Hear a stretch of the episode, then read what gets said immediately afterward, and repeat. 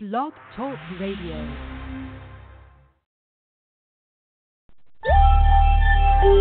Boom,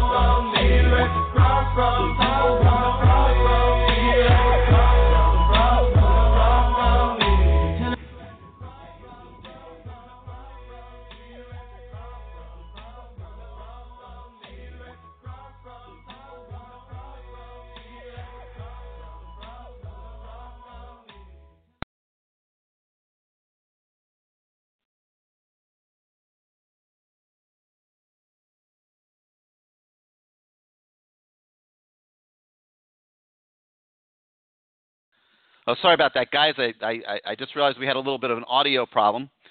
So I'll start over again here. So you heard the song, and we're here at the crossroads. And the words couldn't have been more appropriate. The Hurricanes lost their third straight game to an average ACC team last week, falling to Duke in a game that was hampered by a driving rainstorm in the first half. Duke did a little better job handling the elements. They didn't fumble the football. DJ Dallas fumbled twice.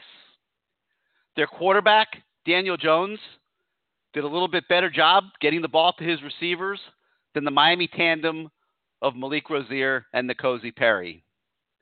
And their coach, David Cutcliffe, he did a little bit better job managing the entire show than Miami's struggling head coach, Mark Richt.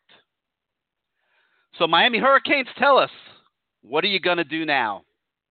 Do you go to Atlanta this weekend, invested in that game, able to summon the will to defend the Georgia Tech option and get yourselves bowl eligible and maybe back on track for a strong finish and a somewhat reasonable bowl game? Or do you let the season fall deeper into an abyss? There ain't nowhere to run when judgment comes for you. It's here right now and there ain't nowhere to hide. Could the words of that song have been any more appropriate tonight as we begin a new edition of CaneSport Live? Hello again, everybody. I'm Gary Ferman, the publisher of CaneSport.com, and I welcome you once again to CaneSport Live, presented this season by Sicilian Oven, with six restaurants throughout the South Florida area. At Sicilian Oven, whether the Canes win or lose, you'll not only love the taste, you will taste the love. As always, this is your show, and it'll be driven by your participation. The call in number is 563 999 3633. That's 563 999 3633. We have over 100 open phone lines, plenty of room for everybody to call in and participate. You know the drill. If you want to come on the show, you hit the one on your keypad that puts you in the queue. We bring you on in the order that you land in the queue. We once again ask the subscribers at canesport.com to post the topics and questions that they would like to hear discussed on tonight's show, and we'll address those as we go forward through the evening. All right, so it's Georgia Tech week, and that means that everything starts with the defense. Let's be honest, the Yellow Jackets are a pain in the neck to play. You got to change everything you typically do on defense. They run the option. Every now and then they'll sprinkle in a pass, but they're pretty much playing smash mouth football. They cut block you every play. Stopping them on three downs is usually not enough. They'll regularly go for it on fourth down. The challenge here for Miami defenders is showing up at the stadium Saturday with the fortitude to battle through it all for four quarters. I asked defensive coordinator Manny Diaz about that But today. our guys are kind of weird. I mean, we, we like playing against us. I I, I, I think this is a, a, a great offense to, to scheme against. Our guys like playing against these guys. We've had some pretty good games against them the last couple of years, uh, tight games. Um, but I will say this: our guys, and we are 10 weeks in, whatever it is. I mean, if you look at, I mean, even if you look at the Duke game this past weekend, you look at what our guys do, put in adverse situations. Um, you say, okay, well, here we are with our record being this, and we're already in November. How will they respond? Well, I don't know. How do they respond six times when they got put out on a short field against Duke? They held them six points. You know, how do they respond in the second half of this game? How do they respond when we're down 20? That's, I mean, they just. You're right. I mean, almost like a as a coach, almost like a parent. You're like, will they do it again? You know, and then they do it again, and you're just so proud of them because they've shown this amazing mental resilience, and and uh, that comes from our leadership. That comes from our age. That comes from our experience. That comes from Jaquan Johnson and Gerald Willis and, and Shaq Quarterman and Joe Jackson and Mike and Mike Jackson and all and all. I can the list goes on and on and on. Um, that in a way, it's like they're all afraid to be the one that lets the pack down. You know, and that's like the most amazing thing. And that's the thing that we're talking about that we have to protect. You know, as we go through these last, um, you know, part of November, we got to protect the pack and, and, and just you know, and play for each other. And, they've done that, you know, all year, which as a coach, it's hard to, you know, have anything other than just utmost pride in that. All right, so that was Manny Diaz. Now, the offense has a different set of challenges this week. Number one is obviously to show up looking competent. Okay, competent, which they haven't done the last three weeks. Georgia Tech controls a lot of clock and limits possessions. You have to make them count when you're playing the Jackets, especially in their home stadium. And that's going to be a challenge for a Hurricane unit, which has not exactly been coming out with all guns blazing lately. Mark Richt has not yet announced the starting quarterback, and truthfully, I'm not sure it really matters anymore. I mean, last week, Malik Rosier started against Duke because the coach said he felt that he gave the Canes the best chance to win. Fair enough. That's what he's supposed to be doing as the coach, trying to win games. Rosier was doing okay, and then suddenly N'Kosi Perry was in the game. Then Rosier was back, then Perry again, and neither one was able to put up enough points to secure a victory. And then, with the game on the line in the fourth quarter, the quarterback that started because he supposedly gave the team the best chance to win was on the bench. Explain that. I can't. So overall, the Hurricanes just have to first find some way to bowl eligibility, which a win would provide. And then they can go on from there and worry about positioning for a better bowl game. In the meantime, CaneSport learned today that Miami established dialogue last week with former Clemson quarterback Kelly Bryant, and that Mark Richt had an introductory conversation with Kelly Bryant last night. The Canes are a long way from winning the Bryant sweepstakes, but at a time when everyone's criticizing Richt, you have to commend him for getting in that game. Kelly Bryant is markedly better than any quarterback Miami has on the roster right now. Maybe Perry, maybe Jarren Williams gets to that level or even exceeds it down the road. Right now, it's not even close. Kelly Bryant started 18 games for Clemson. He was 16 and 2 as a starter.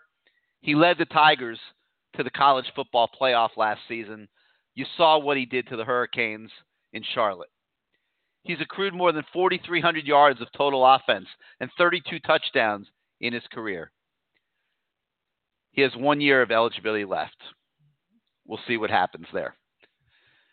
Credit Richt also for beginning to attack the problems which have come to the surface this season. Miami also got a commitment this week from 24 year old Australian punter Lewis Hedley, who should immediately challenge to solve Miami's punting problems next season. Before we go to the calls, let me also say one thing about the recent decommitments of recruits Marcus Crowley and Cornelius Nunn and others who might be wavering a bit. I might be a little different on this subject, but decommitments, especially in times of adversity like this, don't really bother me that much. I consider them almost a favor. Because look at it this way if a kid who was supposedly committed to playing on your football team and in your football program and helping taking you to the heights that everybody wants to see this football program go decommits the minute he sees some adversity? What's he going to do in a game when the same thing happens? You know when you're down 20 points to Florida State and you got to come back. That's adversity. How's that kid going to respond in those moments?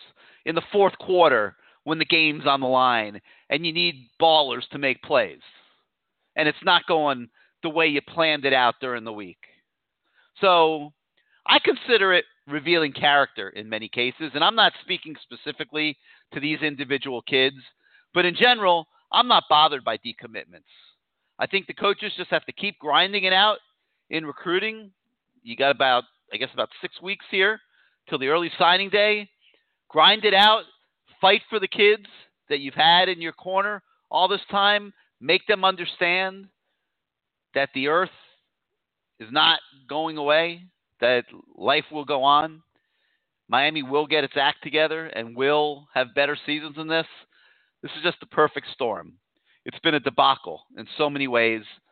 And at the same time, the coaches got to own it and they got to work harder these next six weeks. They got to expand their recruiting bases. They got to cover every single angle that they can come up with. And you know, you see Todd Hartley jumping on a plane and going to California and landing a punter. There's kids out there that want to be Miami Hurricanes. You got to work hard. You got to find them. You got to make sure you pick the right ones. You got to do a proper job of evaluation and make sure that you're not bringing kids into this program that are going to quit when you have adversity. Those decommitments, they don't bother me one bit. All right, there's so much to talk about tonight. Let's get to your phone calls. The number 563 999 3633. 563 999 3633 is the number. You hit the number one on your keypad when we bring you on the show, if you want to be on the show. And let's start tonight in the 786 where you're live on CaneSport Live. How you doing this evening? Gary, my friend, how are you? Hey, what's up, Everything 305? How you doing this evening? Hey, uh, I'm very nervous tonight uh, with the elections. Hoping for some good news. all right, let's not talk politics, though. I don't want to get into that. Let's well, talk football. Let's, let's, talk about one thing, though, if we could. For all those high school coaches that are teachers in Miami-Dade County, let's hope that referendum goes through for them to get that much-needed raise. You know, the backbone of every program, every community, those teachers, those unsung heroes that put in all the hours – to help our our future, you know, uh, come to uh, to a good situation. So hopefully uh, they get their just due tonight. But uh, let's talk the most important thing. Let's talk about Kings football, Gary. You said a few weeks ago, don't be surprised if we lose one, two, even possibly three games, and the Coastal will still be wide open. Do you remember when you said that a couple of weeks ago? Uh huh. And man, were you right? Well, were you right? As soon as this quarterback circus started, I, I just I just felt like I knew that this season was going to fall apart. I didn't like it at all. I thought it was a big mistake, and it was a big mistake. I will say though, I don't think that is the entire reason why things have gone the way they've gone. And I understand your point back then, and I understand it now.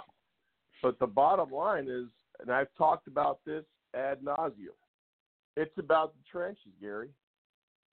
And if you don't have the necessary guys up front to to not just have to just solely impose their will and to defeat someone on every snap, but at least half the time do so, you got no shot. It, it appears that the guys up front, and with the news today that Matt shared with Donaldson being benched, I mean, Lord, he had the biggest blocks and the biggest runs we had that night. There is so much inconsistency in teaching and holding kids accountable with Mark Richt. And this is nothing new. This is what we talked about in his well, Georgia days. If he's benching Donaldson, he's holding him accountable, right? I mean, let's be fair. I mean, uh, I mean, I don't. We don't know that he's going to be benched for the game. We don't know what's going to happen as the week goes on. But just what you're talking about, if if a kid is being is being demoted in practice because he didn't play well the other day, I mean, that's holding him accountable. He, he, Gary, there is no way you could tell me that any offensive line played better than that kid. That kid, every big run we had, he had a key block. He had two. He had one half pancake, and he came out and hit the linebacker and then the safety on Homer's run. So don't tell me that because I know my football, and I think the the eye in the sky it don't. Listen, lie. I I saw a couple combo blocks with him and Gauthier that were the best looking blocks we've seen all year. Now Duke's run No defense doubt. stinks, but they had a couple really nice running plays the other night. Well, no doubt, but that comes back to the simple things that we talk about day in, day out. Put the ball in the hands of the people that can make the plays in the best spots for them to make the plays. But before that happens, make sure that the most critical blocking parts of that scheme for that play, those two guys have to be involved. And he Now, continues to. I will I will say this, and I'm not saying Pro Football Focus is a gospel by any stretch, you know, but they do evaluate No, every not. play. They have no idea about responsibilities on the No, on but but they do, but yeah. they but they do their best. They they evaluate every play. They gave Na- Navaughn Donaldson a grade of fifty nine point four. Okay, average in their system is about I, I uh, sixty four. That's about average. So they graded him below average. They graded him below average, whether they're right or wrong.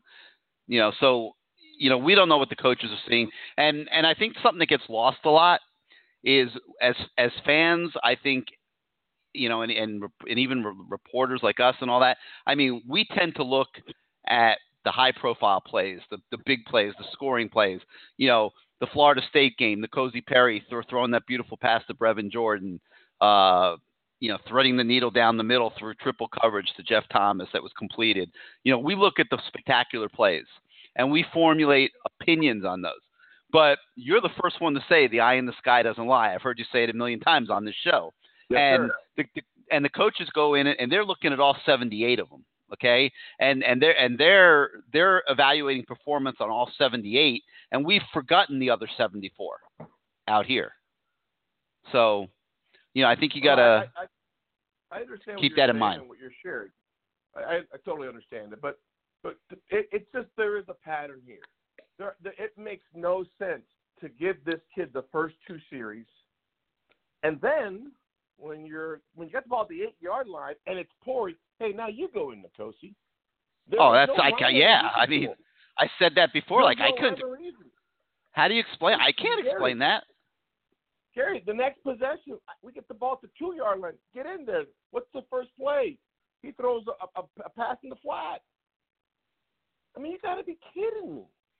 This all No, I can't. I can't explain one- that. I mean, listen, I'm I'm all about being fair I in, in in critiquing coaches and everything, and and and things aren't always as bad as they seem, and they're not never as good as they seem, and and all that. I can't explain what he did the other night. I can't explain it. Well, I Well, like I like I'm I said, he tells explain you he tells you I'm starting Malik Rosier because Malik Rosier gives our team the best chance to win.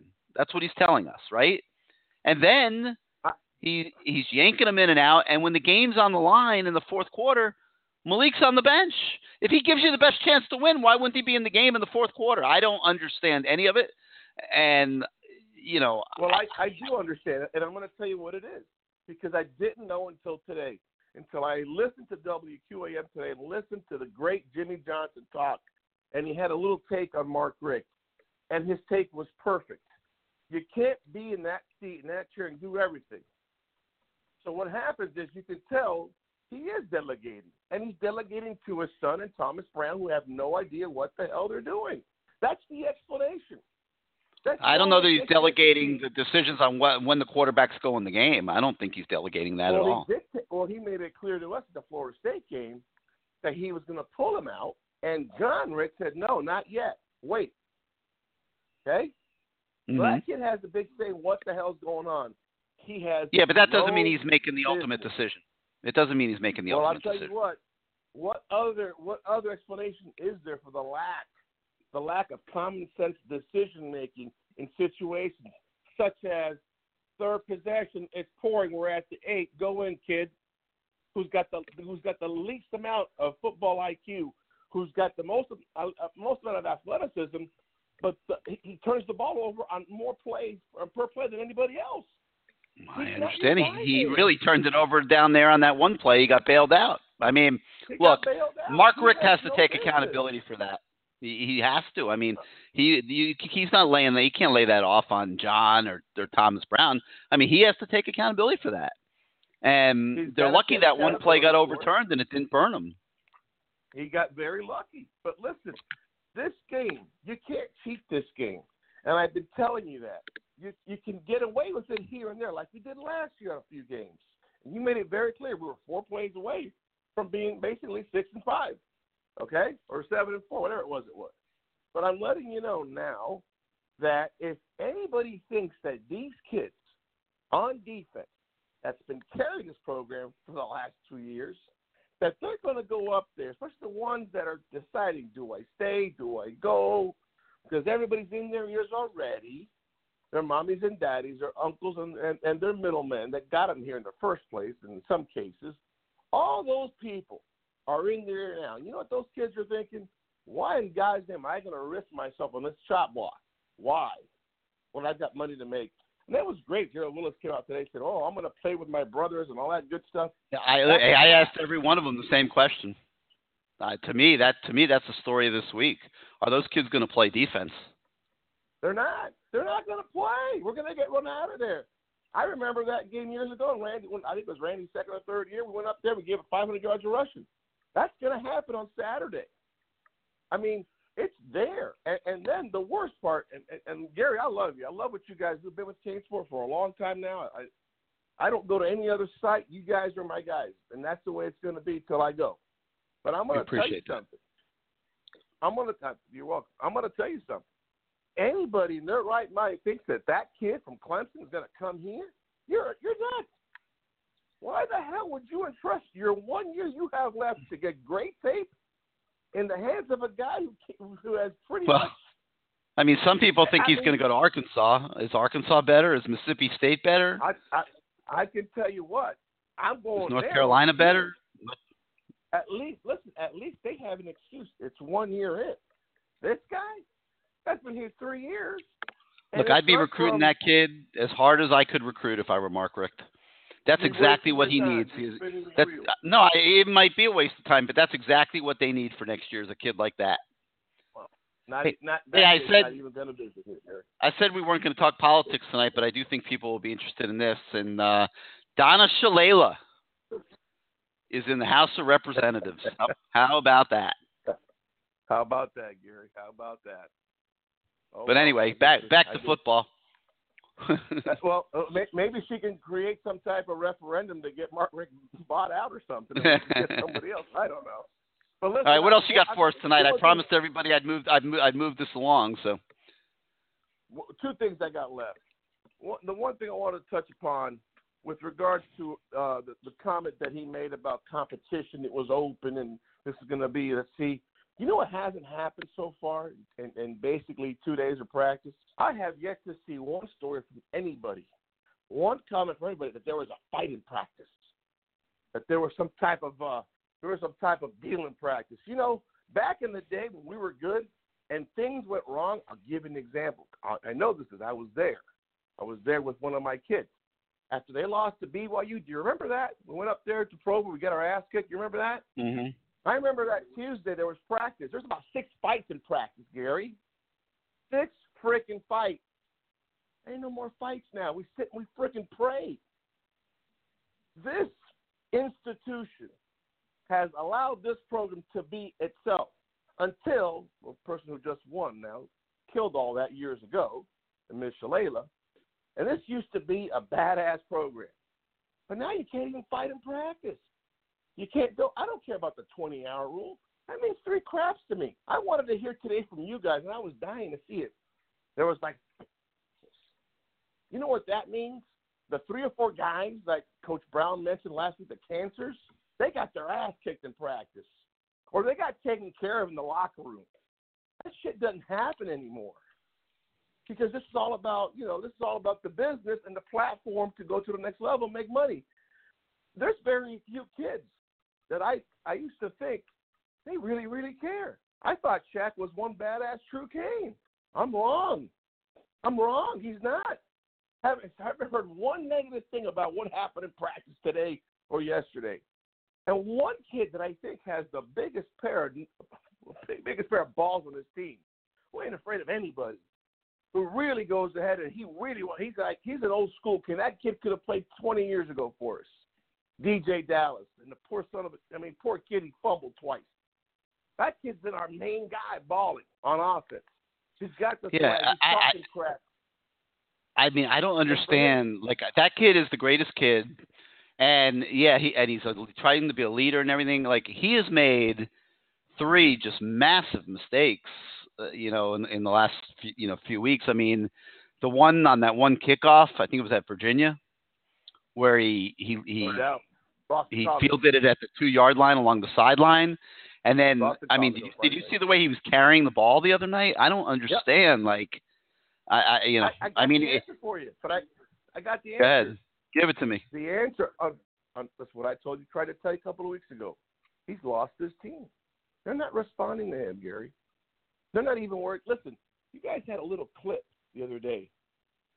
It was practice, and it was wide receivers, and somebody dropped the ball and then freaking kicked it. Did you see anybody eat that kid up? No.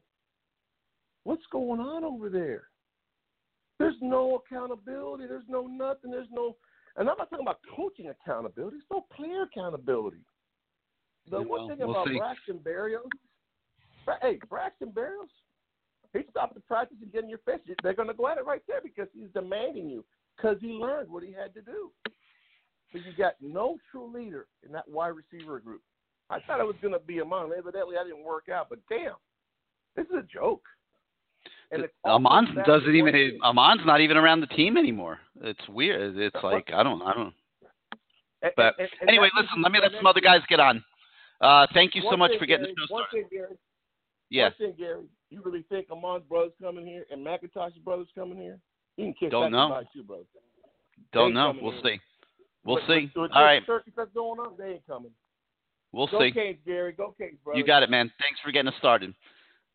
All right, 563-999-3633, 563-999-3633. Hit 1 on your keypad if you want to come on the show. Let's go to the 757. You're live on CaneSport Live. All right, I'm just gonna make it quick and plain. It's a shit show. now, I didn't get to see you when I was there. I was there, so I'm going to. I saw Greg. you know, sign up to, I, I, Greg Yeah, waved hello to there. I was me. Why didn't you wave hello? Hold hold on, hold on, hold on, hold on. I got there and I was up there trying to sign up to get this little free orange rag to wrap around my neck. We were covered. we didn't get wet. We didn't do nothing. But the funny part is, let me tell you what the funniest thing happened. I'm in line. I'm making quick. The guy said, "You watch the show?" I said, "Yeah." I mean, I call. I mean, call the show. I said, "Yeah, I call it." He said, "Yeah, I call, but I don't say nothing." He said, "Who are you?" I said, "I'm Kane Kane." That boy said, "You Kane Kane? Man, you go in on them, man. What, what's up?" Couldn't believe it was me. So I got his number. I give a shout out to Pat. He listened to the show. He don't call. Hey Pat, that's for you. Now it's a shit show. I don't care no more. The COVID ain't his fault. Uh, You uh, Richt, care. he don't know what he's doing. Come on, you care. You Yeah. care. Oh no, no. You I know you care, care. I care. But the point is, the point is, it's getting terrible, man. I come all the way from Virginia.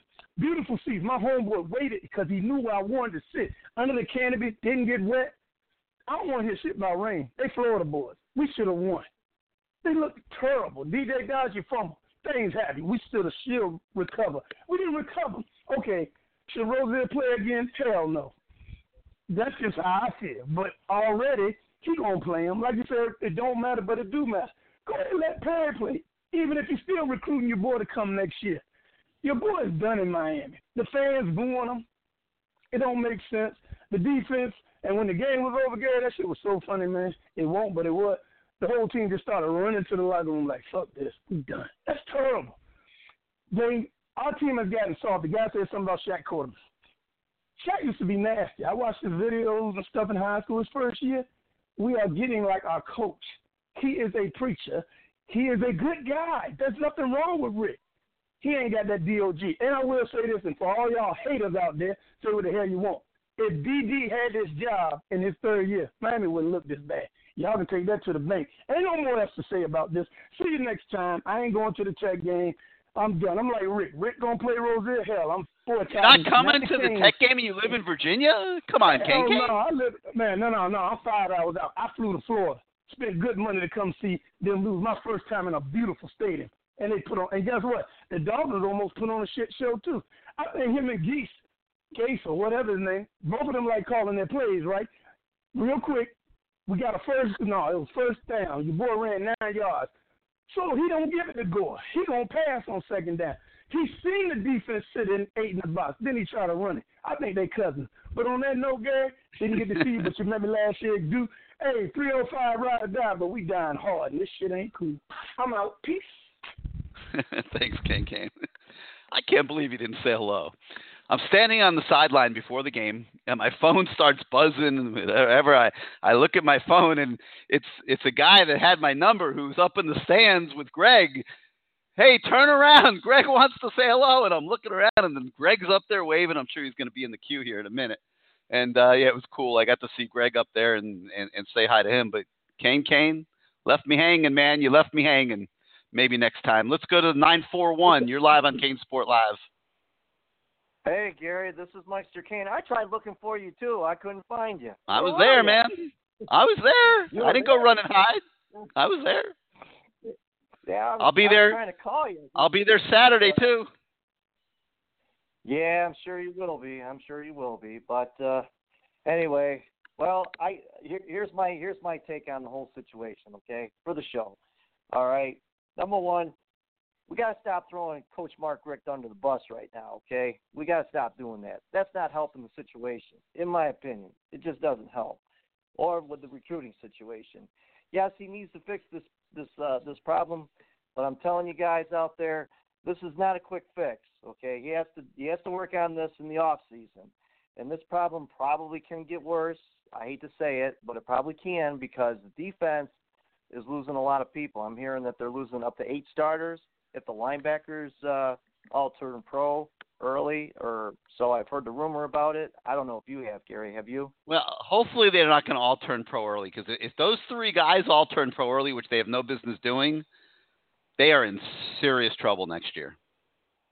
Yeah, yeah, that's what I'm looking at too. And hopefully we can convince them to stay. You know, but anyway, to make a long story short, I know there's some people that want to get on here. Um, you know, offensive coordinator. If he goes in that direction, who do you think's the best candidate? I know Ken Dorsey's absolutely out of the question, but who do you think is the best candidate? I, I, yeah, I don't. I don't know who the best candidate is. I have. I don't know who's available. I don't know. You know, I haven't studied all the offensive coordinator prospects around the country and and all that. I can't. I can't Well- really answer that question. What I can say is I do not think that Ken Dorsey is the answer. I think if you're gonna make that move, you got to bring in a guy that has done it and done it more than once. He's done it over and over again. He's progressing in his career. He he uh, understands what to do in every situation, and he brings a level of expertise that can accentuate what Mark Richt already brings to the table. If you're not going to do that, if you're going to bring in a young guy that's learning on the job, that's never done it before, that Mark Richt has a million times greater expertise than, then you're wasting your time. So no, I don't think it's Ken Dorsey, but uh, I hope, I do think, like I wrote a, a week ago, that Mark Richt needs help, and he needs to go find that guy that I just described. What I'm getting the impression of, Gary, is I think he's trying to do too much. I mean, give credit to him. He's he's doing everything he can, but I think he's he's got a lot on his plate right now, and he needs you know he needs some pressure taken off you know off his plate here. Well, So, you know, I, being I I agree, but I respect the fact that look, he he got the job, and they gave Yeah. him they gave him autonomy to do what he felt he should do, and there was no other way to do it. You have to do that when you hire a new coach. Now he has a three year sample size now to Yeah. to work off of, and and and he has to be able to look at. And, and even when it involves himself, he needs to look at himself first and and and Yeah, figure out that what he's doing is not working because he can't start making moves and demands all up and down the organization and building and players and everything else and recruits and all that if he doesn't start with himself first and you know I, he I, I hope he does it. I want to see the guy succeed.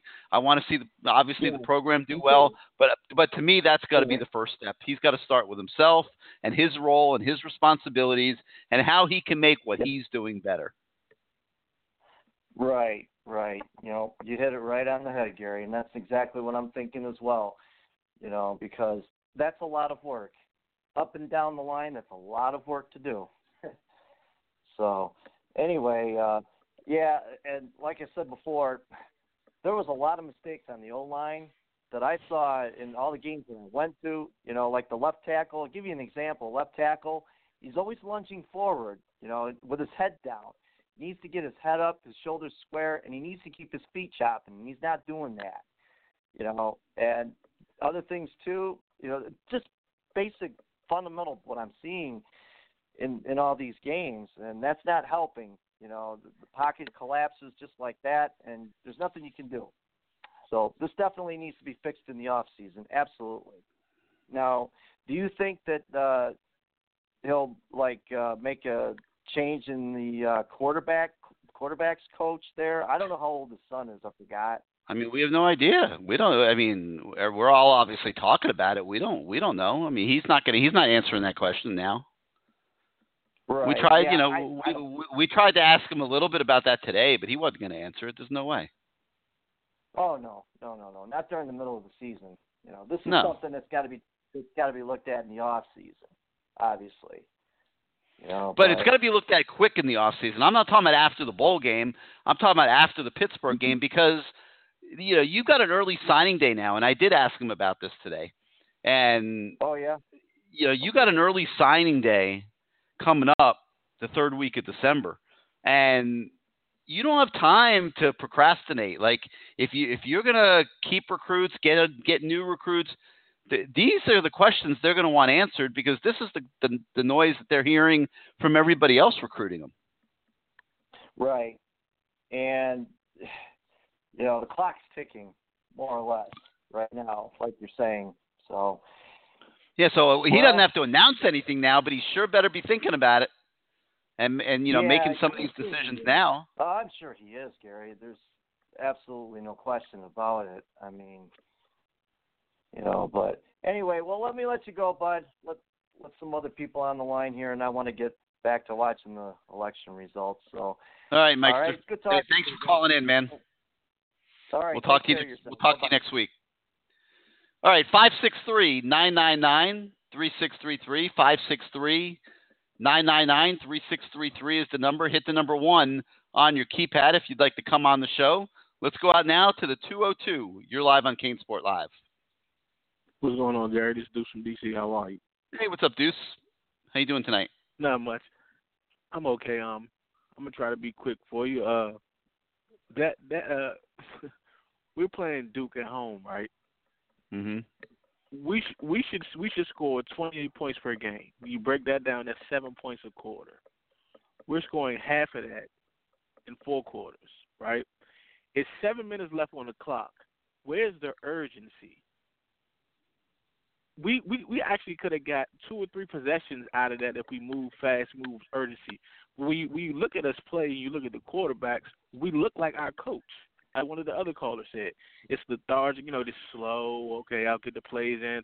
I'm going to clap and wait six seconds. Where's the urgency? You you have to score and get a two point conversion and or try to get an onside field goal. I mean onside kick in order to you know to to get the points necessary.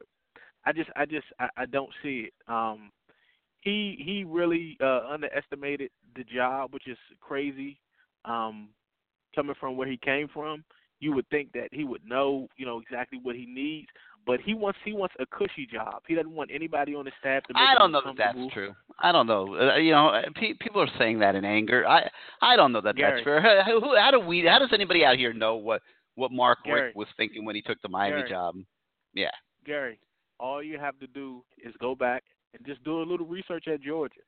They Okay, but this isn't a cushy gone. job. He wouldn't do it. No, no, no. When I say a cushy job, I mean he doesn't want anyone on his staff that has comparable experience or, or, or that's a big personality. If you notice, everyone on his staff he has a relationship with, or they have a relationship with Manny because he wants it to be comfortable. The whole Pruitt experience that that backfired.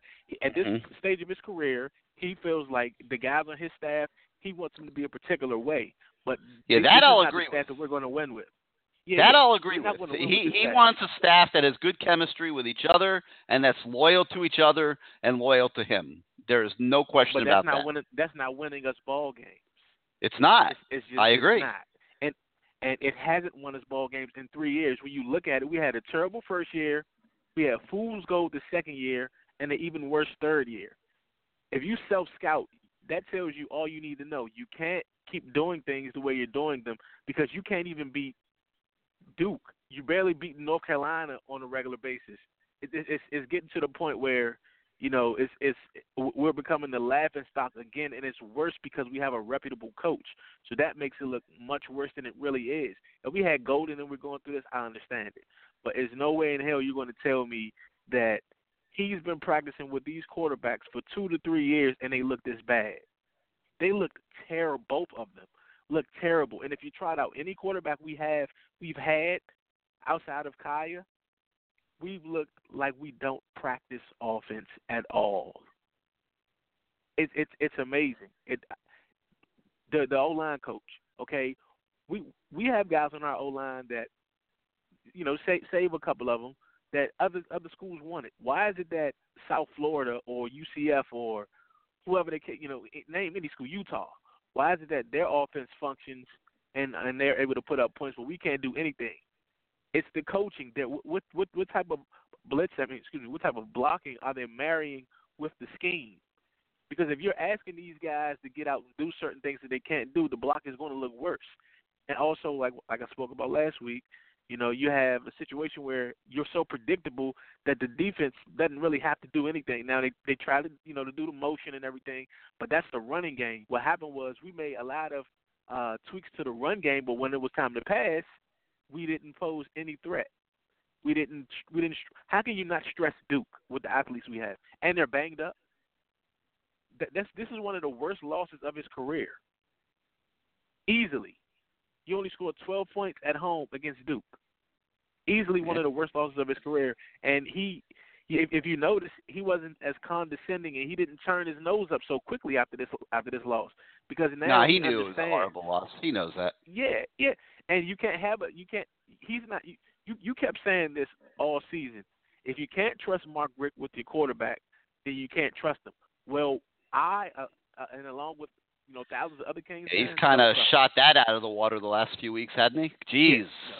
you you can't trust this guy with your quarterback. That's why. I mean, I really uh, felt that way. saying- Like that's.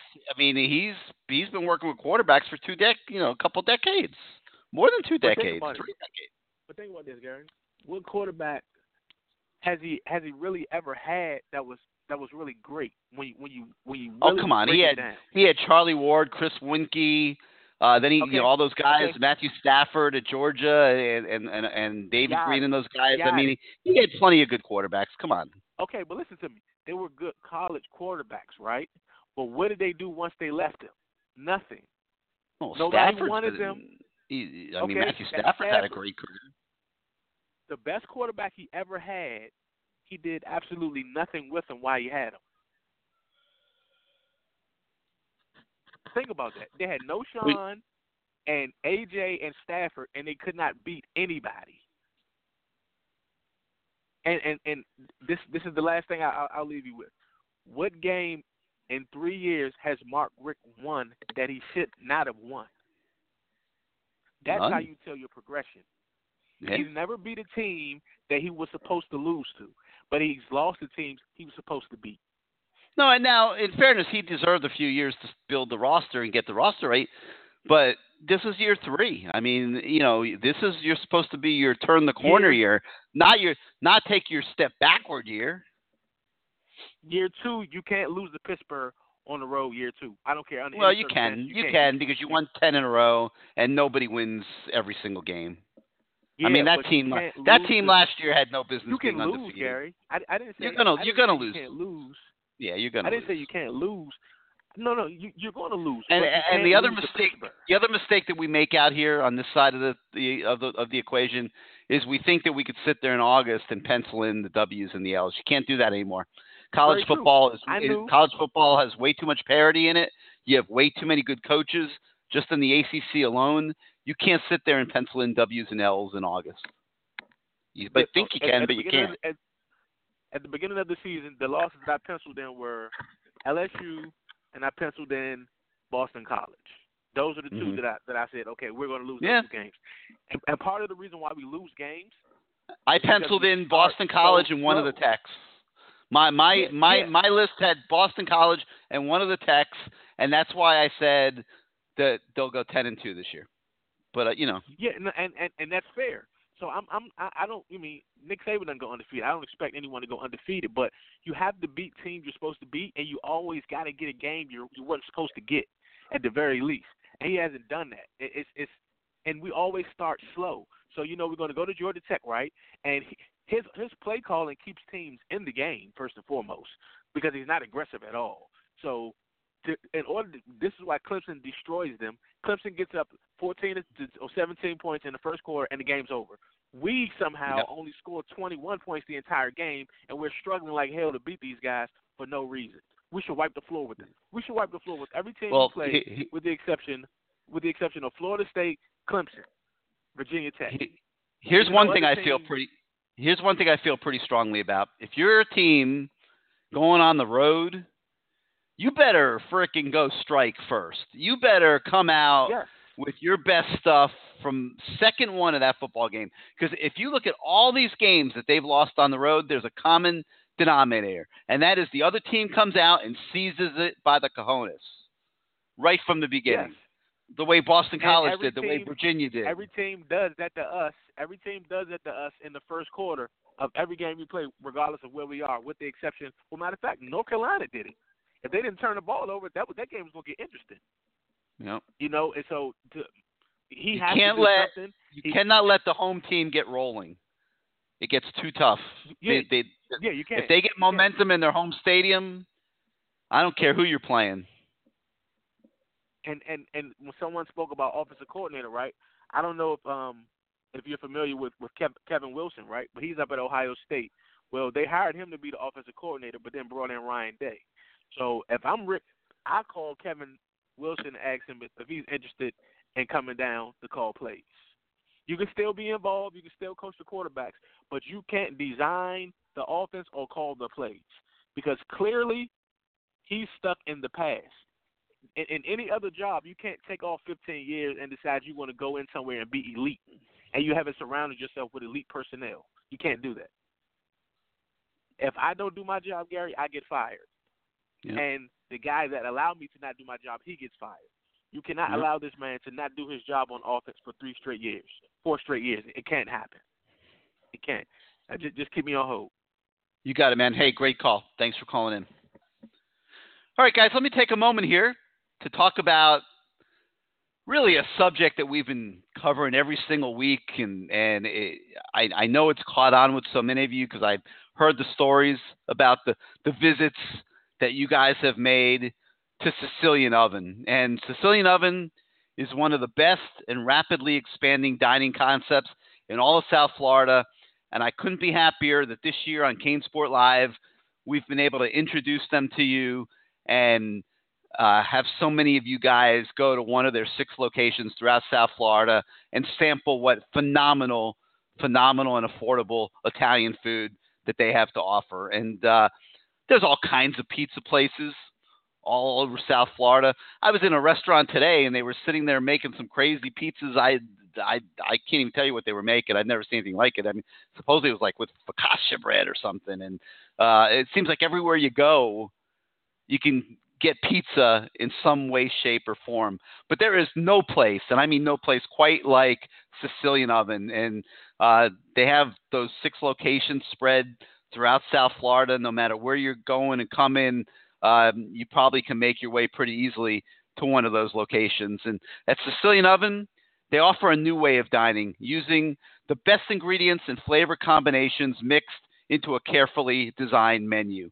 And many of their recipes have been handed down from generations through the DeSalvo and Garavuso families. And that's what the food tastes like when you're eating in their restaurant. It's like it's like you walked into an Italian kitchen and, and grandma said, I'm going to make you a meal. And they just keep bringing the food out, whatever you're willing to order and pay for, obviously. And uh, every dish is better than the last one. And uh, it begins with classic pizzas with traditional toppings, and it expands to gourmet and select pizza combinations that are far removed from what you'll find at the nearest corner.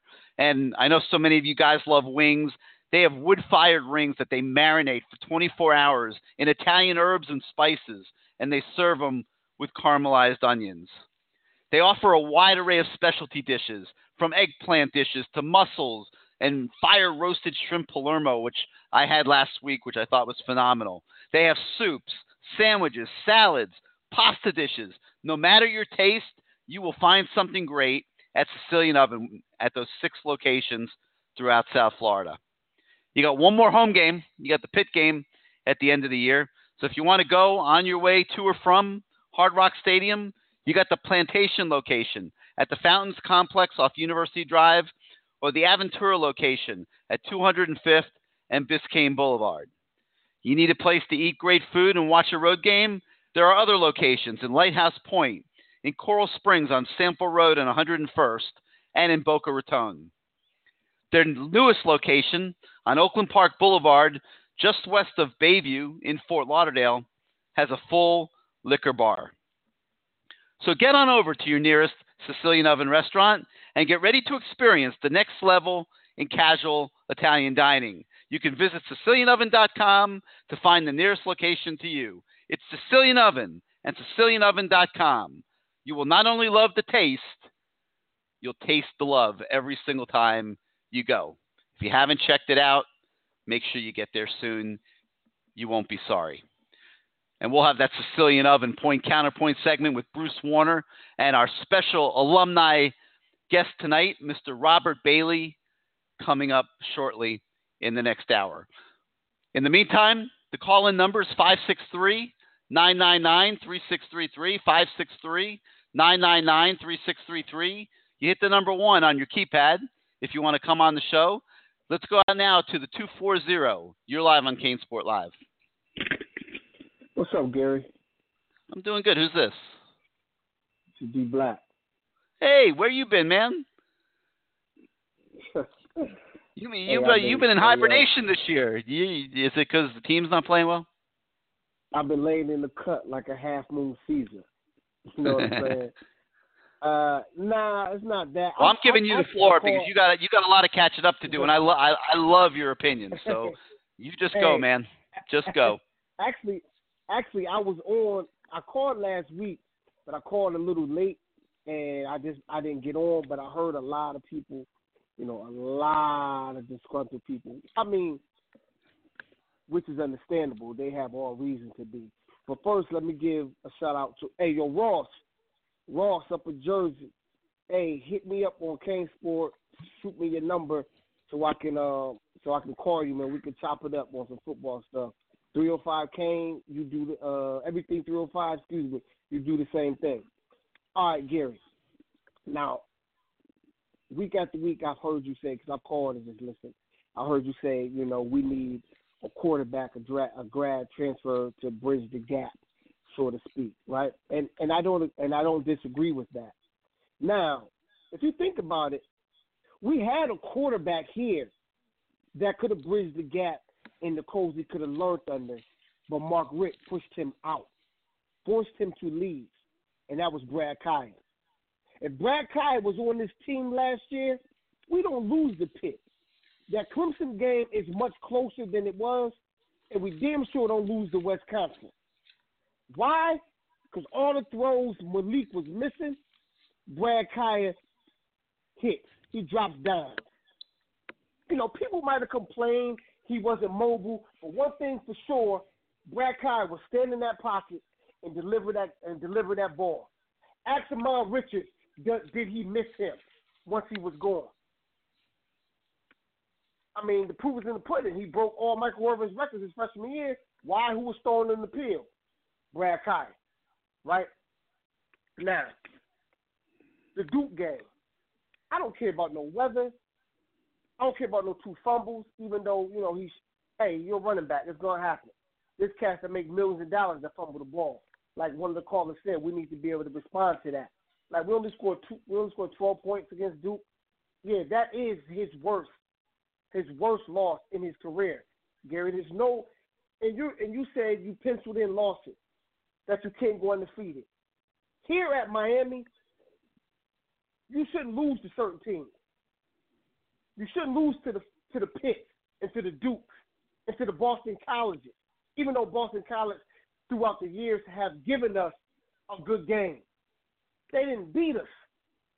And I was having this conversation with somebody earlier this week, and we talk about the program. And I, I will pose this question to you too, Gary.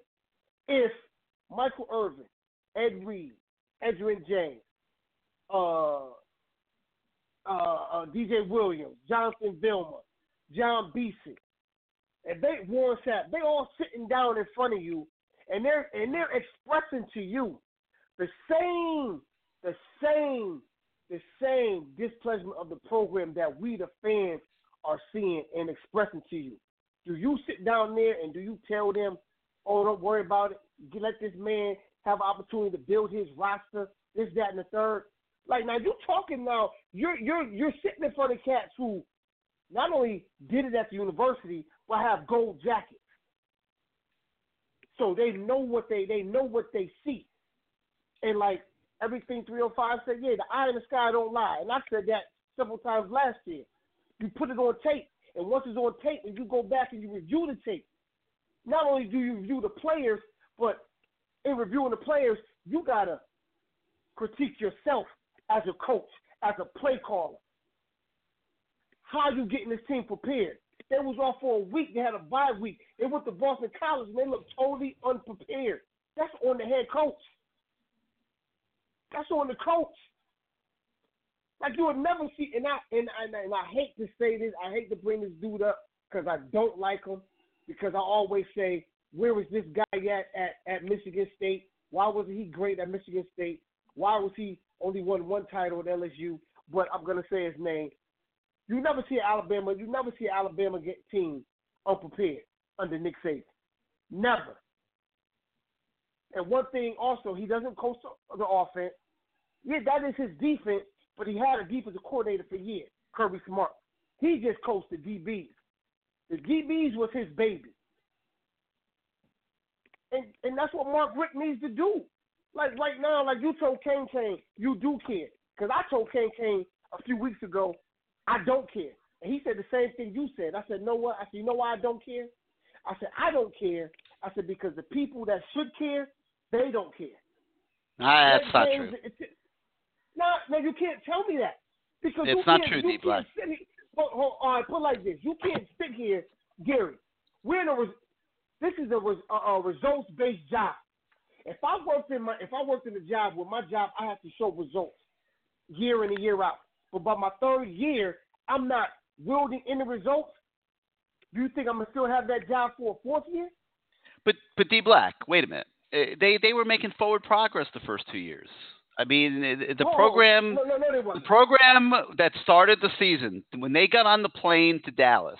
Okay, they had made nothing but forward progress in every way, shape, or form under Mark Richt, and they were expecting to be way better than this this year. Now, from the minute they stepped foot in Jerry's world in Dallas, it's been an abomination. And you know, it's it started with a, a and he hasn't made many, but it started with that gargantuan mistake that Manny Diaz and his guys made in the first quarter of that game. And I thought that was a massive development in that game. I don't know if everybody agrees with me, but how are you sitting there in the first quarter against LSU and you don't have a starting linebacker on the field and you don't have one of your starting safeties on the field and you let them go and, and, and, and hit you for a 52 yard run in a game that big on national TV that meant so much to the program with your fan base had flown to Dallas and turned out every significant football alumnus that's played for this university was in that stadium that night.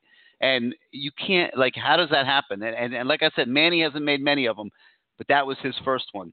And from there, Okay. it, it's just it's it's been you know just a horrible string of decisions and moves and by Mark Richt, and he's having a horrible year.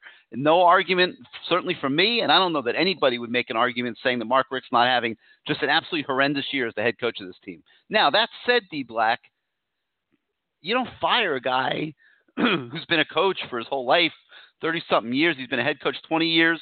He's been he's in his third year here. You don't fire him because he's having a bad year, but you darn sure look to him to fix it. and fix it quick and make it better. And that doesn't mean that the, the fact that they're not firing him doesn't mean that they don't care. Trust me, they care. See right, the difference? Now, yeah. So I, I'm gonna comment on. I'm gonna, I'm gonna make quick points on both of those. One, yeah, I'm not gonna look. I'm not. I'm not, I'm not gonna rag the defense ever because the defense has been holding us afloat for the past three years. Now, yeah, that was a mistake not have a starting linebacker on the field. But you know what you do as an offense? You tell the defense, you know what? You know what? Fuck it. That, hey, don't worry about it. We got your back. We gonna go. We hey, we gonna go right down here and we gonna score. That that that's how that's that's how you combat that. Now about what you said, maybe okay, you're right. Maybe he shouldn't be fired. But guess what? This almost kind of feels like how you know how Bobby Bowden toward the end of his career at at, at, at, Florida State was, how recruiting wasn't wasn't where it was, the offense was real lacking. But that hasn't been the like case here. Oh, They had a great recruiting class. No, listen to what I'm saying. Now I'm just talking about the offense now. The offense is the offense the offense is stagnant for the past two years, right? It's very stale. It's very stale. I've, I've seen offenses on Friday night, high school or ESPN, who offenses are more upbeat, more energetic, more deception in their offense than what we see in Mark Richt's offense. Now, the offensive line is piss poor, maybe because of the culture and the scheme. Sometimes, sometimes Gary, you got to think players first, then scheme. See, Mark Richt is Mark Rick has a scheme. Maybe your players that you got, particularly the O line, they can't run your scheme. So maybe you got to adjust your scheme to the to the players that you have, and maybe we may see a little more success. But as a coach, now you can you can call out the players behind closed doors, and you can rip them a new a hole behind closed doors, you know. But when you in front of the media, in front of y'all, you fall on that sword. You you you accept you take all that blame. But behind closed doors, oh yeah, you tearing them a new asshole. Pardon my French. But when you out in in front of the public, you fall on that sword. You fall on that sword, or you get a player to come up and say, "Yo, we ain't we ain't we not playing. We're not standing up or playing to the standard of what a Miami Hurricane is supposed to play like, like a DJ Dallas would say, or Trajan Bandy would say." But as a coach, you don't do that. You fall on that sword. And I'm like, it is what it is. Like, yo, Nick Saban, that's why the Alabama program is it the way it is. It is what it is because he don't like losing, and he's not gonna accept anything but excellence, yo. It's almost like we say, you know, it's a, you know, couple couple said, yo, don't talk about the labor pains, yo. Just show me the baby. I don't want to hear about the labor pains. Just show me the baby. Or don't give me excuses. Just show me results. That's it. That's all we want as Cane fans. We're tired. I mean, Gary, we're tired. We thought it was going to be different when we hired this man. It seemed like we're still in the same situation as we were without Golden. Well, Like, it- it I could tell you, I could tell you. I mean, I'm pretty close to it. I don't think you're in the same situation. I, I don't, I don't think it's that bad. But I, but I do think. I mean, I don't know if you heard the song at the start of the show, Crossroad. They, they're at a crossroad, and they got to get busy. And you know, it's, it's 9:06 on, on uh, Tuesday night. I hope the coaches are in the office right now working on, on recruiting because uh, they're going to need to grind this out. Like they can't afford to blow this recruiting class. They can't afford for it to even be average. Uh, I don't know if you've seen the, the the crisis point series that we've been doing on the website this week. Uh, we've done we've put a few parts out already, and we will have a few more each day as we go forward this week. When you start looking at what's on the roster and and where they are at every position, um, like I know I'm really realizing this defense is getting old real quick, and if those linebackers go out, they're in big trouble next Yeah. year. And you know, Yes, they they this is a huge recruiting class. They cannot let this thing fall apart, and they got to make it better than what it even is right now. And, and and think about this, Gary. Last year, no, not last year. Yeah, last year. Last year we lost three games in a row, right? Pitt, Mm-hmm. the ACC championship game, and then the bowl game. This year, another three-game losing streak, and the season isn't over yet. So I'm like, really? Like, if you think about when we was when we had Al Golden, our offenses were much better, way better than the three years here under Mark Richt. We had Jedd Fisch and James Coley. The offense was way better, way better. Maybe because we had a better quarterback. Because Brad Kaaya dropped down. Brad Kai is mile, miles better than these guys, and he's not even an NFL quarterback. What does that tell you, D Black, about the state of the quarterback you a position at this place? It, it, tell, it tells you it tells you a whole lot, Gary, but it also tells you that he should have never forced Brad Collie out of the program. That's what it. I don't think he forced them out. He- I don't think he forced. Man, I think I don't think they hit it off real well. I think Brad Kaaya, you know, was ready to go try pro football, but uh, you know, the fact that he is by far better than what they're playing with now, and I totally agree with you, and that there's nothing better on the horizon right now, uh, tells you what the state of affairs is at that position, and they got to change that You're quick. And I hope somehow, some way, they they convince this Kelly Bryant kid to come here because he would buy them a year. No doubt. I don't know that he's going. I don't know that he's going to come here. It's going to be a tough sell, but he would buy Yeah, them a year. But like you said, now giving you credit on this, like you, but like you said, after the Pitt game, if he can go out there and secure a proven offensive coordinator that can also that that shows he can call plays and has a high po- potent offense that runs the ball and mixes it, mixes in the pass well, but also can recruit. I think we get a Kelly Bryant and some other high profile recruits on the offensive side.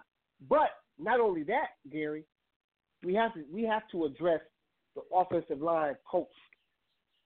We have to address that. Because they ain't bad by themselves. They getting coached up. So maybe we need to change gear as well. Just saying. But I mean I had a whole lot of other stuff on my mind, but I'm gonna let all all my all my my brothers get on this line. But uh Ross, hit me up in the inbox, man, with your number and um everything three oh five. Do the same, man, so we can chop it up, man.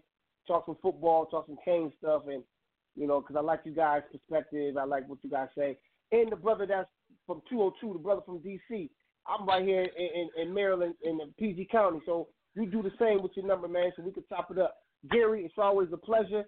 Hopefully, we could go up here once again with prime time because everybody either want to see Miami lose or see Miami win. So hopefully, they get they uh get the molasses out their ass. Pardon my French, Gary, and uh get, get get back to winning. Like, 'cause, All right, like, D Black. Get back to Hey, winning. thank, thanks as always for calling in. All right, man. Keep me on hold, man.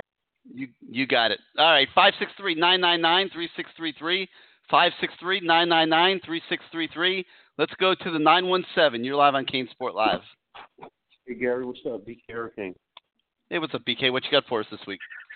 Uh, not much, not much. Um, just just real quick, I'm gonna give everybody a chance to get on. I'm sneaking this call. I'm at work, so um, yeah. Um, just just talk about just the recruiting thing, like really quick. Like now that Crowley has decommitted, I was never, you know, I liked him. Never was really that high on him. I don't feel that it's that big of a loss, but why is it we never went hard after the kid Nay'Quan Wright? Well, I, I think you got to remember they got uh, Kenny McIntosh sitting there as a running back, and they got and they got Mark Richards sitting there as a But running do you back think too. both of them are locks to come? Or Well, no, I don't think anybody's a lock right now. There, there's no locks right now. No, there's no locks. However, those are two kids that I mean, obviously they've been recruiting for years that they, you know, feel relatively good about. So we'll see. I mean, there's no locks anymore. I'm not going to argue that, but uh, you know, it, it, it's not a dire situation yet. Now, if they don't get any of the Right. three, and then they have nobody, I mean, it- they might survive for a year. The running back position is still pretty good. Uh, going into next year, you know, hopefully Lingard comes back from his knee injury. Uh, Cam Davis is, is, still sitting there, hasn't done anything yet. Uh, Homer and DJ Dallas will be back. So it, it wouldn't be a dire situation at, at at this point, but you know, obviously you don't want them all to defect. So we'll see. Right. So being that the season is going the way it is right now, there's pretty much nothing we can do about it. Um, I'm just hoping that they can find a way to pull out the last three games, right? So, but the thing about it is, though, we won't be able to gauge where the where the team is until after this year. You know, that's just my opinion. You, you won't be able to gauge where the team is until after this year because we're everybody's waiting to see what Mark Richt does at the end of the year. This is that year that No doubt. Golden was given. This is the year that Golden was given, and we were all hoping he would do something, and then he comes out and says, "Well, I'm not making any changes." You Yeah, know? that didn't work out and very that, well. And that was his. That was that. You know, th- that pretty much cost him his job. You know, that pretty much. So I'm just waiting to see if Mark Richt goes in and decides I'm not making any changes, and we have a year that's underperforming. Would you consider that a fireable offense, or do you think at that point No. that's the point he's going to say, "Okay, I need to make my changes," or are we just stuck with whatever he's given us? No, it's not a fireable offense by any stretch of the imagination. I mean, Mark Richt will be back as the head coach next year. I don't think there's any question about that. Uh, no, not but, this year. I'm talking about the end of next year. next No, season, this year. uh, I don't think it'll be a fireable offense changes- next season either. But but Really? you know, I no, yeah, I think I think you got to give any coach five years, and and I think the buyouts will still be too big anyway. It won't even be an issue. And I think Mark Richt's built up a lot of goodwill here, and I think people want to see him succeed. I mean, you have a lot a large segment of the fan base that's very angry right now. No, uh, no, Right. no, no doubt about that. But the university itself is very invested in Mark Richt, and they're going to be looking to him to straighten out the the, the problems and, and and and not be in denial about them. Right. I just hope he learns from the past coaches that we had here that Yeah. didn't make the mistakes or decided to do a Randy Shannon decided to make the mistakes too late. I mean to make the corrections too late and then he was fired. The year I mean, I'm not you know, I'm not going to lie to you, man. I'm, I mean. I'm a little concerned. I I am a little concerned. I mean, I don't think the recruiting class right now is close to good enough to you know to what they need to to keep this thing on, on the defensive side at the same level. Uh, you know, forget the offensive side. You know, I think they have a lot of talent on the offensive side, and I think they're recruiting pretty well on the offensive side. I'm concerned about the defensive side of the ball because I'm seeing the Right. best players on this team getting old or getting ready to leave very, very quickly, and and nobody I am not. up. I am not close to impressed with what's sitting there right now to step up. And this is a big recruiting class this year. And right now, I don't think it's good enough. And uh, I mean, I just hope that those guys are working their their tails off here these next six weeks and are going to make it better. Do you think that that that that that would be less of an issue if we saw more development from the players? Like even with our defensive guys, like if you look at them, even on the, against the defensive line, maybe ex- with the exception of Gerald Willis, you're seeing guys just relying on their pure athletic ability to just beat the guy in front of them. You know what Mhm. I'm saying? You're not seeing necessarily, oh wow, that this kid's got great technique, and he, you see how he got around that tackle, or see how he got around that guard, maybe except for Willis, but Joe Jackson I mean, I think like we've seen- running past people. We've seen a lot of development at the defensive back position for sure. You know, I think uh, Right, Rumph and Rumph and Banda, right. Rumph and Banda are doing a nice job with the DBs. Uh, we've seen a lot of development there. Uh, you know, I think kind of a mixed bag on the D line. I think I think we're seeing some development. I think Gerald Willis has taken a massive step forward under Jess Simpson. Uh, you know, obviously Joe Jackson's playing at a, at, at at a very high level right now. You know, Garvin has been great at times, kind of invisible at others. You know, it just depends. I mean, yeah, he's still young though. He's he's still he's still young. You know, he's, He's still young. He needs young. to get bigger. He needs to get stronger, no doubt. Uh, but I, yeah, I don't think it's fair to say there's no development. I, I think the development on the defensive side has been pretty decent. I mean, on the offensive side, I think we've seen DJ Dallas develop pretty well. His fumbles the other night aside, um, you know, I, I think you could look at Homer. Homer's developed. Mhm. Um, not so much the O lineman. I think that's obviously a weak spot. And the quarterbacks are obviously a weak issue. So the development's not as good on offense as defense, no doubt about it. Right. And I think And he's we gotta look at that. To, right? Yeah. We. Yeah. Yeah. I think if we're going to make the leap to being where he wants us to be, where we want the team to be, he's got to upgrade his coaching staff. Because there isn't one coach on that staff where we could say, well, you know, I could see him being a big time college football coach. Listen, um, Thomas two or three Brown. Thomas Brown, Todd Hartley, and Ron Dugans are fine. He's got to look at the other two spots. Enough, and it doesn't mean Jon, Exactly. Jon Richt. Look, Jon Richt is not bad. Okay, Jon Richt is not is not bad. Jon Richt is what Jon Richt is—a young guy trying to learn how to be a coach, and he just doesn't have. I mean, I know it's a son, but he just can't do that anymore. He he needs Right. he just needs he needs more juice. He needs Right. uh, he needs a guy that can come in and take it and put a system into this program that will last for many many years the way that Manny Diaz has it. If Manny Diaz were to leave, he's left a system in place that works at this program. They got to do the same thing on the offensive side. Well, let's hope they they could. Uh, let's hope Mark Richt has uh, one of the moments where he says, "You know what? I'm just going to go and get a guy." You know, they could probably throw a million dollars at him, maybe a little short of that, and have him run the offense and do the quarter and you know coach the quarterbacks and get a O line coach and you know that hopefully And and go recruiting. the problem. Two guys that can recruit their tails off and get them in place it. quick. Yep. That's All right, man. Hey, thank you so much for I'm being- give everybody a shot. You got it, man. Thanks for being part of the show. Keep me on the line. You got it. All right, guys, it's time for that segment that we've all grown to love so much this year. Man, we've had some great guests in this Sicilian Oven Point Counterpoint segment. Uh, some great former players who are accomplishing great things in life, who have come back to share their wisdom with us. And um, now we're going to go out to Bruce Warner, who's got another one uh, on the line with him this evening. A guy that uh, is really making a big mark uh, in the agent business, working with Drew Rosenhaus and, and, and, and getting so much done. And I've just got to find them here in the in the in the queue. I, kn- they were here.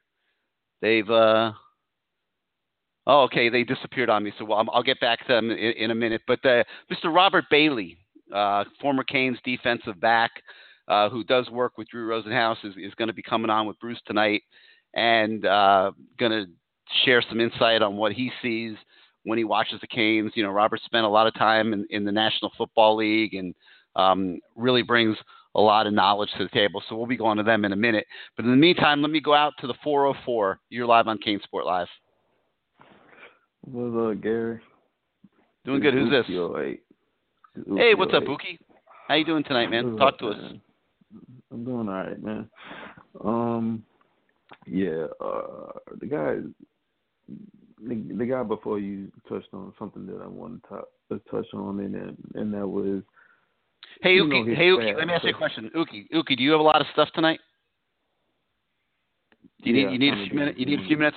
All right. Um, I got Yeah. Bruce and Robert now. They dropped for a minute. They're back. Let me do that segment, and then I'll come right back to you. Okay. All right. Cool. All right. I'll be I'll be I'll be back at you. So uh, so sit tight. All right. Let me go out into um. Wait a minute. Where the heck did they go? They were just here. Oh, there they are. All right. Um. Bruce and Robert, you with us? Oh, looks like the guy. Look, I don't know what's going on with these guys. They they they dropped again. Um, sorry about that, guys. They they keep coming back and forth. I don't know, but let me uh, so let me uh, go back to Uki and uh, see what he's got. Go ahead, Uki. What you got? Um, yeah, man. You know, one thing one thing I want to um touch on is um is uh recruiting a little bit. Now, Gary, you kind of contradict yourself a little bit when you're saying that um the recruiting class is bad and they need to secure this recruiting recruiting class and stuff like that. Okay, they do. But then again, you can't. People can't be saying stupid shit like, "Oh, that we don't need people. We don't need the decommits, and if the decommits leave, then those are the type of players you don't need." No, Gary, that's the type of stuff we've been saying for years and years and years. Well, I mean, that's just how I feel about it. If if a, if a kid is committed Gary, but what do you- to you, and and and, and, and, you you have a little Gary, but Gary- adversity, and he goes running for the woods. To me, that's not the kind of kid you want. That, you know, Gary, do you it's have an somebody opinion. to replace him? Do you have somebody to replace him? Uki, who's who, who would you who's the best safety on the team right now after Jaquan Johnson? Redwine, right? I know right now. Sheldrick Redwine, right? He, I mean, has he become a phenomenal player? Is he going to probably get drafted into the league?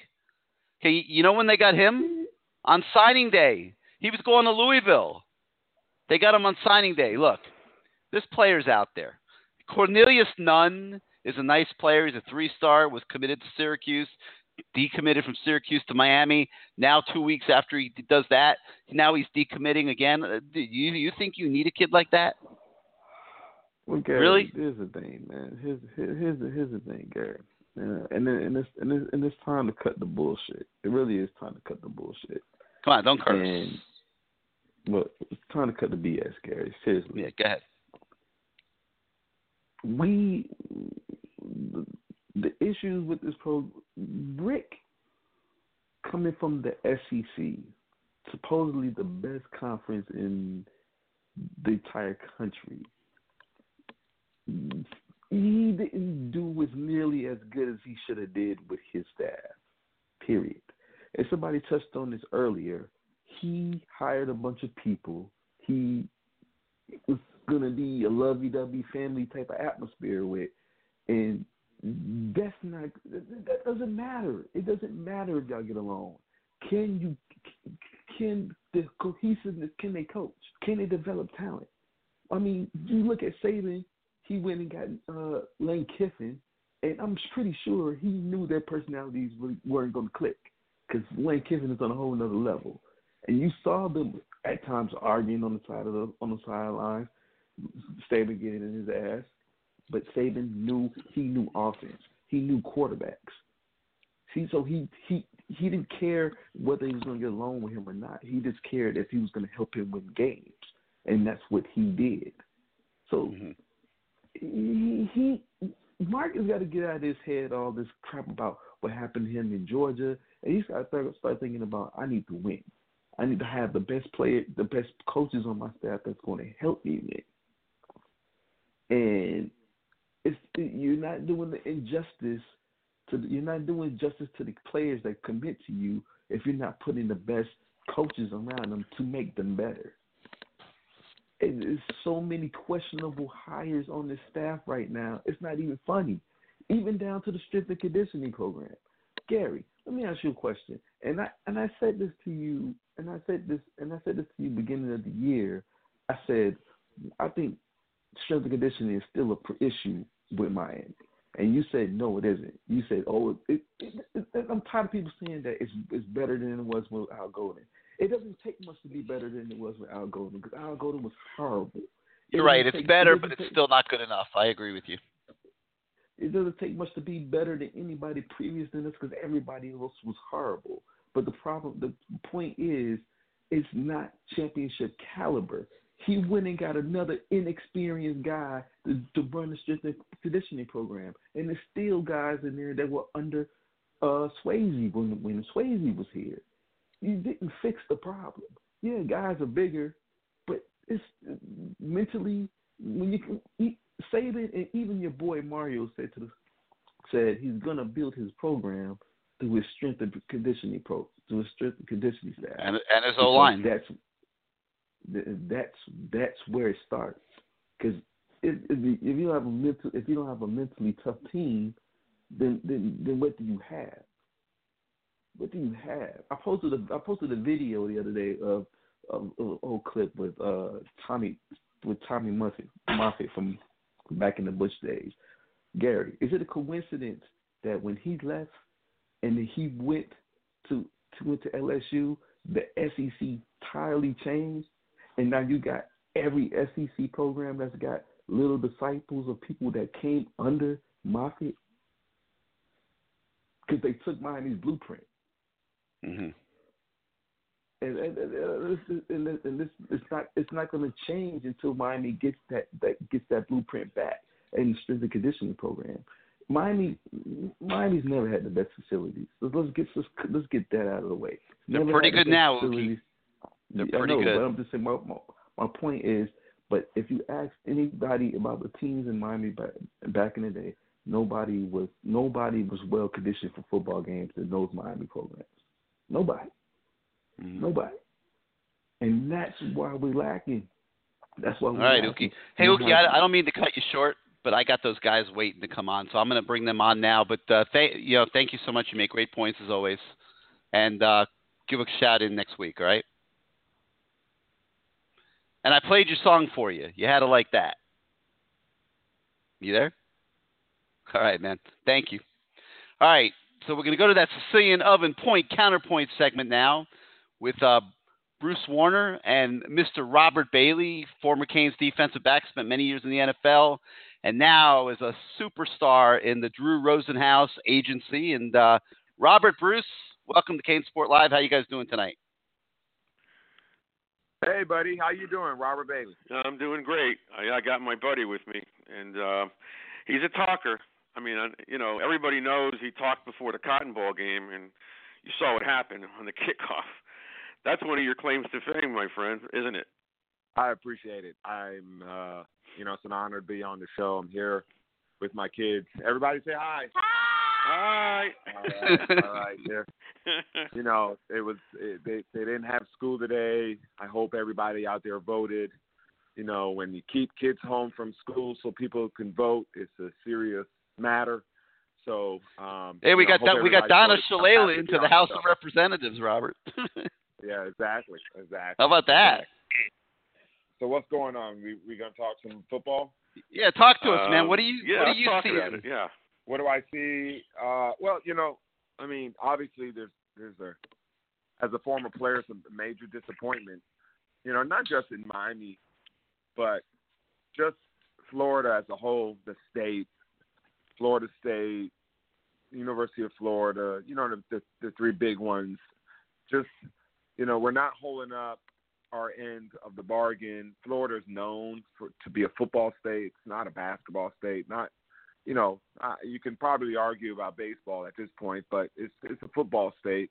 And for for those three major colleges to be playing the way they're playing, it's uh, you know it's it's disappointing.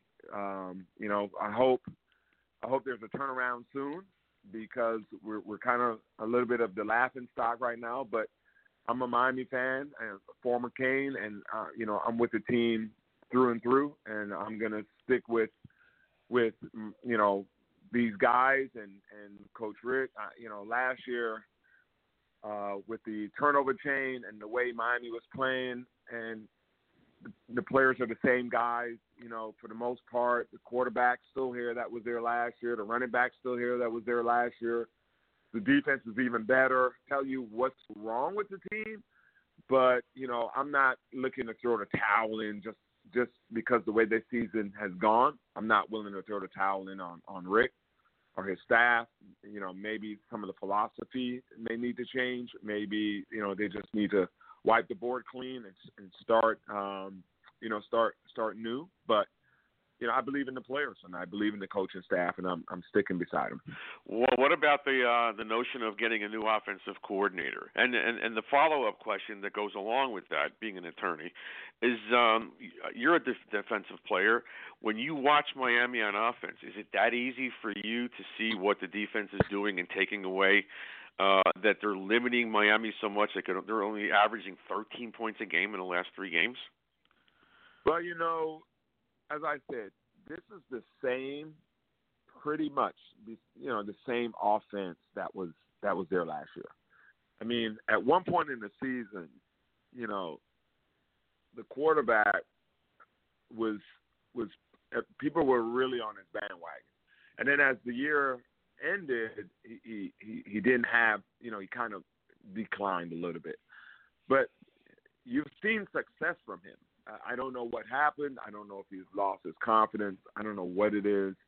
Yes, there's you know, coach has his his his son, right, uh, as a coordinator, um, and and so there's there's some things that that I don't know. Everybody wants to give their opinion, but I think that they just got to get back to the drawing board. I think the team, the players, there's multiple, multiple NFL players on that team.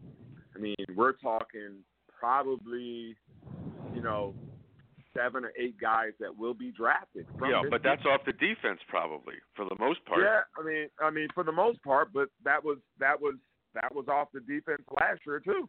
I mean, let's, you know, I mean, you know, Mark Walton, he he got injured last year, so so it's not like he, you know, he was a major part of the success. Last year he got injured, and and Travis came in and and absolutely killed it. and now we have DJ Dallas, who's also very good.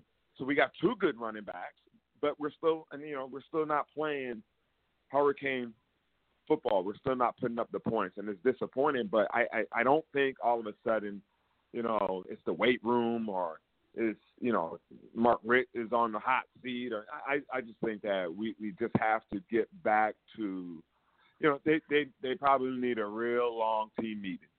I'm just, yeah, but, but we got to get a we have to get a quarterback because all that stuff, you know, Ahmmon Richards is out for the year, and a lot of the Right. former players are talking to me that they really miss Michael Irvin's kid because he was a blocking tight end, and now they bring Right. in a, f- a true freshman who was supposed to be a pass receiver. Now they're trying to make him into a blocker. That doesn't happen overnight. So Right, they they lost the guy in Ahmmon who could take the safety over the top with him and free up Jeff Thomas and all the other guys. Now Ahmmon Right. is gone, and then Irvin's kid is gone. So what do you have? You got a bunch of kids. It's not the same. Yeah, that that's true. You know, we you got to you know, it's a young team. It's a young team. But Ahmmon Richards didn't play a lot last year either. No, he didn't. Let's be real. I mean, you know, um, he, he he's just. I mean, two years ago, world beater. But you know, the injuries hurt him, and he didn't play last year. And last year, we were all celebrating the turnover chain, and we're we were, you know, after every game, we were we we thought we were back. You know, hey, Miami is back. Around the country, everyone's talking, and all of a sudden, was may go from one side of the spectrum to the next. We're now, you know, laughing stock. We lost to Duke. I, I couldn't believe it. I was, I'm, you know, I'm still heartbroken, but I still believe that when you have those type of players, there, there's still there are a lot of young guys playing. You know, Jeff Thomas and some of those young guys next year is gonna is you know there's gonna be a lot better team. I believe in them. Yeah, this year it was difficult. It's disappointing. Uh, I'm not ready to point fingers at anybody. I think Mark Richt is still a, a, a major coach, and I think everybody's making. A, I think the ones who are are making a major mistake by by you know talking down on him. I, I think he's a he's a great addition.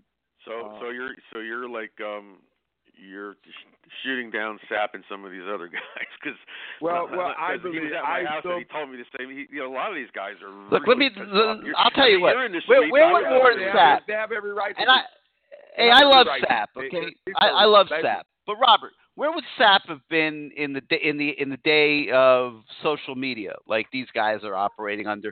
I mean, you know, you know, Sapp wasn't always Sapp. Right.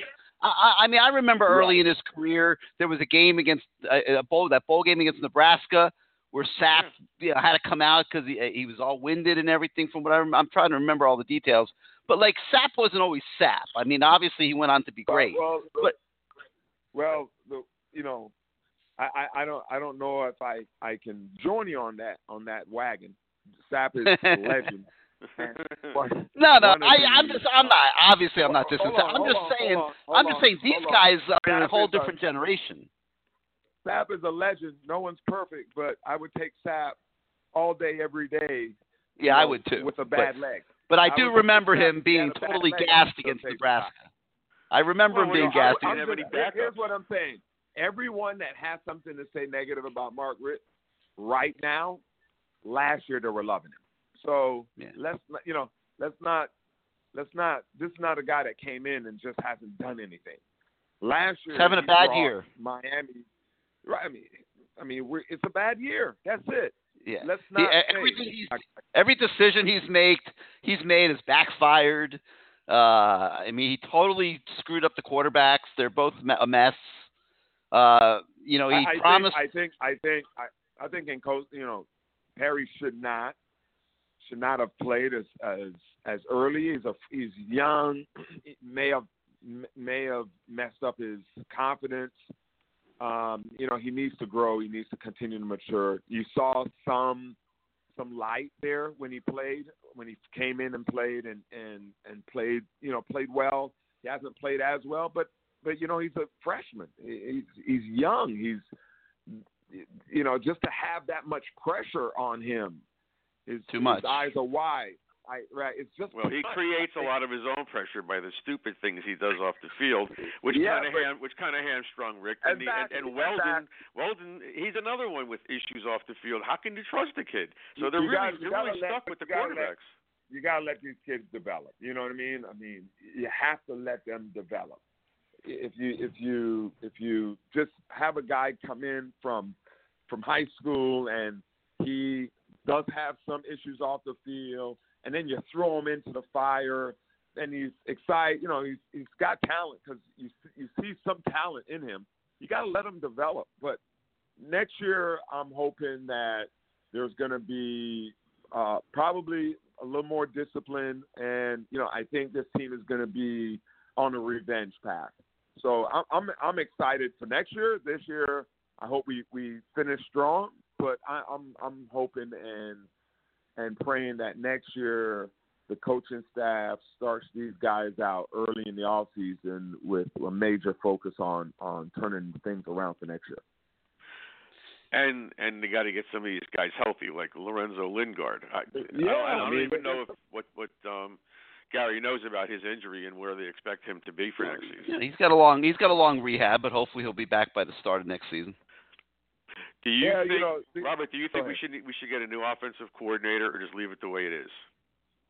you know, I, I, I, I'm not ready to to throw in the towel on him. Um, you know, just because it's been a bad year, uh, I, you know, I don't know if I'm ready to throw the towel in on him. It's, you know, for me, quarterback is where you win. You know, if you don't have a quarterback, the chances are pretty. Not that you don't have a quarterback, but if you have a quarterback but that's not playing well, you do, you just have a, a hard. You know, what what plays do you fucking call? You know, excuse my language, but what plays do you call when you're limited in in the passing game when a guy's lost his confidence and you're limited?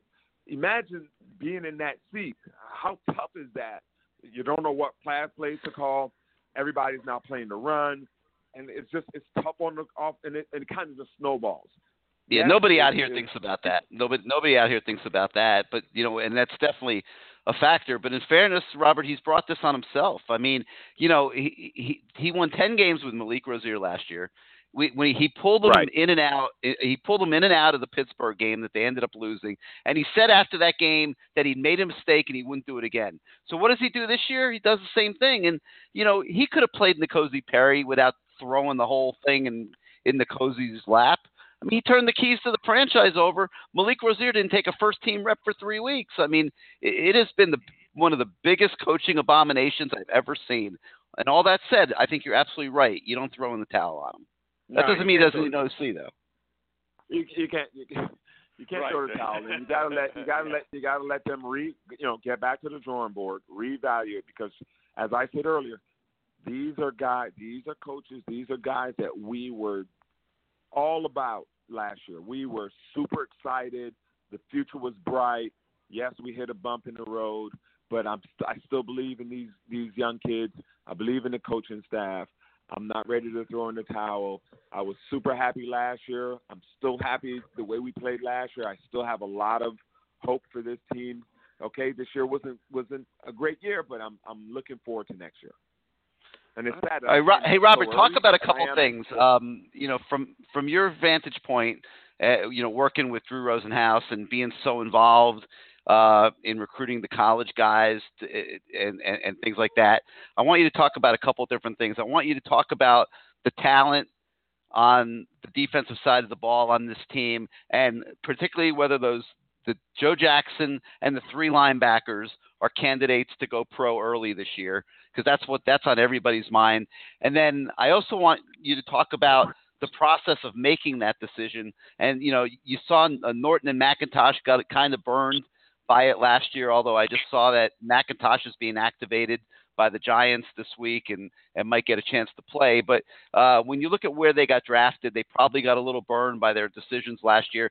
So talk a little bit about that. Just you know, uh, you know, just that whole process, why it makes sense for some guys to go and some other guys not to go, and what you see happening with these guys on this team this year that have those decisions coming up pretty soon. Well, that's a great question. And, you know, Miami, Gerald Willis is just an absolute stud. And, uh, you know, he is 100% um, going to be a first rounder. How high? I, I don't know, but I, I'm, I'm certain he's going to be a first rounder. Joe Jackson is also a a guy that I think just um, unbelievable talent. Um, you know, another another another guy that that could could be a first rounder. Certainly no no no lower than you know middle of the second round. Um, also, So he's gone. Uh, d- definitely. I mean, I, Yeah, okay. I would I would 100 percent he's gone. Right. And Okay. Jaquan Johnson is around, you know, around the circles. Um, also, one of the top safeties, arguably one of the top safeties. Guy has an incredible motor. You know, one of the toughest tacklers. You know, just just a a, a, team leader, a, a defensive leader. This this defense is just stacked. Uh, there's a lot of great players. Redwine, Redwine is one of the few safeties in college that can actually play corner. Could probably at, at the safety position could run, you know, four three, four four. Has the has the, the, the hips and the the the speed to to go from corner to safety and and play. You know those those type of safeties that can make that type of transition. You know from corner to safety and tackle the way he can tackle. He can play in the slot position, so he can play the nickel back.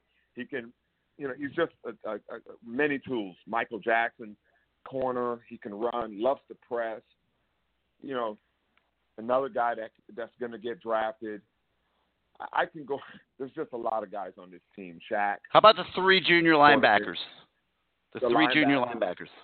you know, I, I think they're they're all three. You know, Shaq is also a guy that that is highly respected. Pinkney highly respected. We're talking high high draft picks, and those guys, I you know, I mean, there's a greater chance that they they leave than stay, um, especially the way the season's going.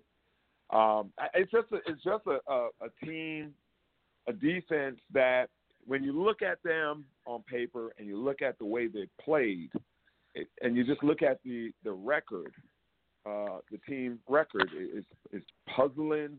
It's puzzling, but it, you know obviously it points to the to the offense. Uh, to your you know to your other question uh, that you asked me about McIntosh. Uh, McIntosh had a medical issue, and, and I and that's the reason why uh, he went uh, where he went, and it says a lot about his talent that the team uh, stuck with him, and and he is going to be activated and is going to play. Norton is still in the NFL. I thought both those guys had, you know, remember they they're they were coming off a very successful season last year, so they were trying to ride that wave. I think Norton also has a lot of talent, and and will probably work his way uh, in, inside the bubble uh, of the. I think he's on practice squad. Can't remember what team he's on practice squad, but he's on practice squad somewhere. But he'll eventually work his way uh, in. Um, Mark Walton's playing. You know, he's he's certainly a lot of talent.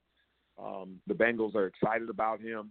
Is it, you know, I mean, Miami's going to have draft picks every year. Miami's going to have draft picks. These guys are from Florida, from from the you know the the southeast, and and they're they're talented kids. That's why it's just very puzzling how how we're playing this year. Yeah, you know, there's more Miami offensive linemen in the league in the last ten years than Bama. It's Right. it's true. You might not think it, but it's true. Yeah, individually they're a very talented team. Indi- you know, it, talented players. All uh, I mean, look at Jared Will. I mean, when I watch his his Gerald Willis's um, you know production and and Shaq Shaq Quarterman's pro- production and you know Redwine out of out of nowhere with his interceptions and the way he's playing. I mean, Michael Jackson is just pressing everybody. They're fun defense to watch. They're very fun defense to watch, and I believe not only this year, but ne- you know next year's team is going to have a lot of draft picks.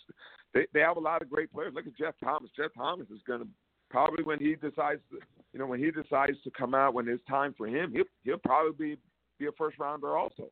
So it's a team that has the talent, as I said, and we're talking about coaches that was successful last year. So I, I think they can get it. They they just need to, to turn it around. They can get the job done next year. Where are Quarterman and Pinkney projecting right now?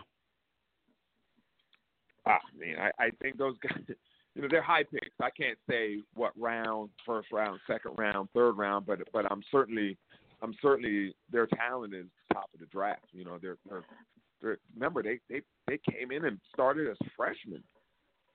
That's they're phenoms. They started as freshmen and they're still playing, ex, ex, you know, high level football. You know, these guys. When you watch against Duke, they they, they I, what the first eight series. I can't remember what how many series, but there were on their side. You know, they were on their side of the field. They were backed up every time, and and to do what they did and, and fight, they fought hard. You know, it, it was a loss, but they they fought their their butts off, and it's just I, there's just tons of talent on that team. So so high en- high enough to go out, Robert. High enough to go out as juniors. Certainly, certainly, those guys have enough talent to to leave as juniors. Remember, we're we all your callers, including yourselves, were talking about how good this defense is. You know, Mm-hmm. th- there, there's more juniors. Put it this way: there's more juniors coming out of college football going into the draft than ever before, and and these juniors are getting drafted higher than than the seniors. So it's you know it's it's we're we're in times now where in in in football and basketball, players you know they just passed a rule in basketball where you don't even have to go to you know you, you, they're allowing you to go into the G League, you know before you know before even they're giving you an option to go to the G League and not go to college. I mean, everyone's trying to if you have the talent because of injuries, everyone's trying to get get to the money, and you know you can't blame them.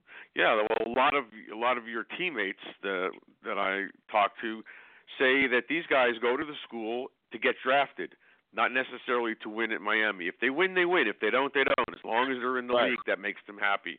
The attitude isn't the same, and a lot of the posters in Kane Sport are saying the same thing. The it's just a missing attitude. They walk off the field, they don't run off the field.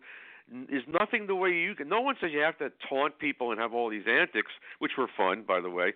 But there's no there's there's no emotion. It just seems like they're flatlined.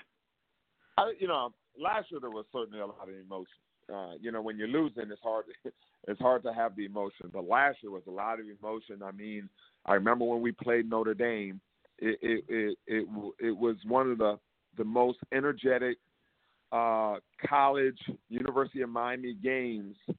Um, uh, certainly in the last five years.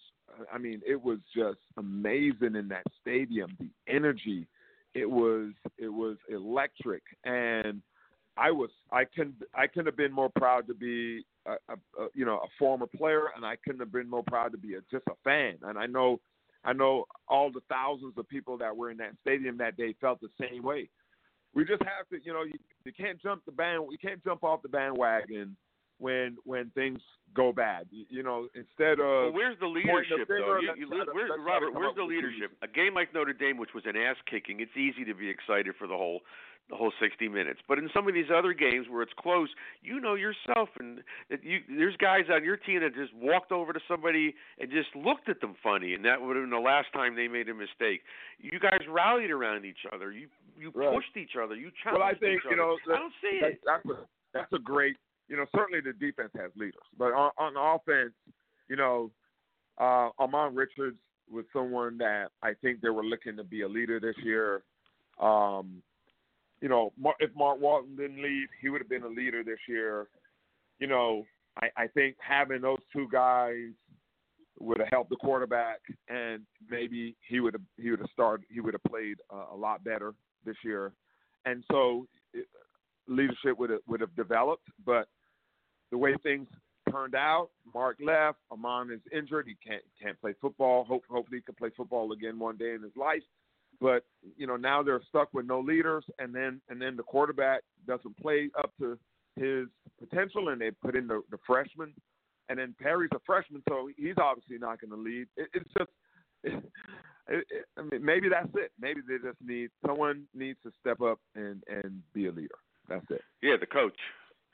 Uh, hey, uh, that's Yeah, always he you know, does. coaches have to take re- responsibility for losses. You know, the greatest the greatest coaches uh, take responsibility for losses, and you know they they get back to the drawing board. And, and I'm I'm a big believer in Mark Richt, and hopefully he gets you know he goes back to the drawing board. All All right, right, Robert, friend. we want to uh, thank you so so much for your time tonight. Great insight. Hey, I We- appreciate we- you guys. I, I appreciate you guys, man. It's a great show. I listen to you guys. Let's, you know, let's just continue to support this team, support the coaches. And my my my kids are getting ready to go to bed. and They want to scream bye to you guys. So go ahead, guys. all right, all right. How many do you have? There- There's some energy for you. There's some energy Man. for you. Bir- birth control, Robert. Birth control. Yeah, All I right. know, I know, I know. All right, All right, man. Hey, I thank you so much, I enjoyed Bruce. It. I enjoyed it. Bruce, it. thank you. I enjoyed it. And uh, Robert, we'll have you on again. Thank, thanks a million. All right, guys. God bless. Bye bye. Bye bye. Have a great night, guys. Mr. Robert Bailey, Bruce Warner, um, Sicilian Oven, Point Counterpoint. We thank Sicilian Oven for sponsoring that segment all year. It's it's been great, and uh, Robert's another in the long line of former Canes who are having a great success out there in the business world. And uh, it was good to get the insight on the draft prospects of those Canes because he's living it every day, and I'm sure they're going to be recruiting a bunch of those guys. So. Uh, I'm a little. I'm even more concerned than I was at the beginning of the show. I'll be honest. Um, I can't imagine this team next year without Joe Jackson, Shaq Quarterman, and Mike Pinkney. Uh, to go with obviously Gerald Willis, Sheldrick Redwine, Michael Jackson. This defense is going to take a major hit here, and uh, they got to recruit. Got to recruit. I, I don't. I don't like what I see behind those guys. It's not deep enough. It's, not as good, and uh, a lot of work to do these next six weeks. They got to grind it out, and they got to bring up this recruiting class and, and, keep what they got going on the defensive side of the ball. Eh, we we got to get to the point where both sides of the line of scrimmage are excelling at the same time. And uh, right now we're flipping back and forth a little bit. So uh, we'll follow closely here in the coming weeks. Anyway, 563 999 3633. 563 999 3633. You hit the one on your keypad if you want to come on the show. Let's get back after it. Let's go out to the 706. You're live on CaneSport Live. You with us? Hello. Yeah, that's you. Hello. Yeah, who's this? Oh, hey, what's up, Gary? How you doing? This is Doing great. Who's this? Hey, what's up, Sebastian? This is Sebastian. You as concerned about the man? I didn't know defense next year as I am? I'm concerned, man. You know, I'm. Well, I'll tell you. Well, you you you really got ahead of me when I wanted to tell you. So what I'm where I'm concerned about the defense is I'll give you just three players that when we talk about recruiting, how recruiting is going to fix it. I don't know because I'll give you a perfect example. Three linebackers uh, that we could possibly lose next year. We have nothing behind them. We No, nothing. I mean, nothing significant. Forty-four. Yeah, we haven't. What, what's forty-four? I can't remember his name. Bradley Uh, Jennings. um, You got Bradley Jennings. You got Bradley DeAndre Jennings. Wilder. You got Wayne and, Wilder, uh, and Wayman. Steed, Steed. I mean, they've done nothing. nothing. And we've got nothing. We've got nothing completely out of it. And so what I was concerned last year when they got Joyner, we were saying that we didn't need a heavy linebacker class. I was like, I wouldn't believe that whatsoever because here's the thing: we've been fortunate not to have any of those three star linebackers get injured. hmm Because if we get if they get injured right now, we're going to be in a world of hurt. Well, you got Mike know, Smith. Taking a look at that. You, you got Mike Smith this year that you won't have next yeah, year either. But you, you, but, but you see, Mike Smith had that face mask penalty in the game. I mean, he's he's a good rotational player. but He's not as good as the other that, You know, he's he's not he's not on the level that when we play Alabama in 2021 or whenever that is, we want to have on the field. That's what I'm getting at. The other point I wanted to make is, you know, we talk about recruiting, and the thing about recruiting is a lot of times you don't have to get the four, the five stars. You just need to get the right kind of players in your program. If you get the right kind of players in your program, they make a world of difference. And when you don't, they really, really hurt you. And I'll give you a perfect example. There is no reason over two years out of the two offensive lineman classes that you have uh, that you recruited, only two of those linemen are playing significant play time. That's Donaldson and that's Scaife. That's a travesty. That's an absolute travesty. Gary, you look at it. You look at our two O line classes over the last two years, and only two offensive linemen from those two classes have done anything of significance for us this particular year. And so what I'm interested in is I understand that it takes offensive linemen a while for them to be able to grow and to develop. But it's as bad as we play in the O line in the last three games of the season. Can Campbell, can Cleveland, can um, who's the other guy? Who am I missing? Uh, but I'm I, Well, y- I'm thinking of those two. Can Hillery. Herbert. can, can, can none of those guys? I mean, if, if there's going to be a coaching change, you'd have to really, really look at the offensive lineman. You just can't have two years of offensive linemen in your program where they're not even good enough to be on the field goal unit. Yeah. I mean, come on. Hey, Hillery I looked pretty I good mean, as a fill-in tight end the other night. You, why did why didn't we do that early? Why did we do that early in the season? On those downs where we needed that beef and that power up, why didn't we do that early? Why did we Great have question. to wait till an injury happened? You know, Great when question. we went for it on fourth and two at Virginia, because I was at the Virginia game, and my coach had to have I've been in two of the games that we lost. Why wasn't he in it on that particular play? The next point I want to make is Gary, you've been saying it for a while as far as you need to jump on these teams from an offensive perspective. If we don't even have a good set of 10, 15 plays that are scripted when we go into a game, but we just execute those well. Where it seems like we even plan and prepare. You know, I've talked about doing jet sweeps, doing uh, motions or whatever. But I guess all I'm trying to say is, can we show the defense something different that they haven't seen before? Because as good as our defense is right now, and I think we have a top 20, top 15 defense, where if we had a decent offense on, on the other side of the ball, we'd be a top 15, top 10 team if we had the offense that was going to be able to help us. We look like LSU last year and two years ago. Great defense, but couldn't get nothing done on offense. And that all starts with Mark Richt. And you were talking about, you know, Mark Richt has been, you know, with, with quarterbacks for a long time now. When he was at Georgia, he did have Matthew Stafford and he had a couple of other players. But when you was talking about what kind of offensive coordinator we need, I would love to see somebody like a maybe get a James Coley to come back into the program since he has South Florida ties. But if we don't do that, we need to expand our horizon to get another coach that's in another geographical area that has the impact and influence where they can recruit uh, kids to come to South Florida. Because I think we're we're really a product of our own success, meaning that we're so limited in scopes and the type of players we get. We want to get them all from South Florida. But we need to be able to have some influence in Louisiana. We need to have some influence within the Midwest where we're able to cherry pick a couple players here and there. I mean, it's a shame Ohio State when they were really hunting for a running back, they came straight to Florida to come get the, to come and get theirs. You know, we I mm-hmm. mean, there's other talent that's outside of the southeast where we could be able to benefit from that. And the last thing I wanted to say is, you know, I, this relationship between Richt and N'Kosi Perry, I've told you I don't see N'Kosi Perry on the team next year because it's just completely sour and it's really kind of tanked. When he put N'Kosi in the game, he put him in the, he put him in with bad field position at the two Insane, yard yeah, line, i- i- at the really bad field line. position.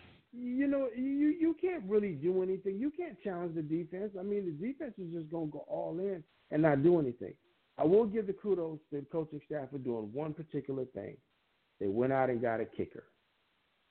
Yeah. They went out and got a kicker. I mean, they're they're You know, trying to attack. They're trying to attack the problems. They just got to keep going, man. Got to keep going. Right. You you got to keep doing it. You know, but but you know what? Hey, When- next when year you- we'll have three kickers. We'll have three kickers on the team, and hopefully that'll give us an opportunity to be able to do something different.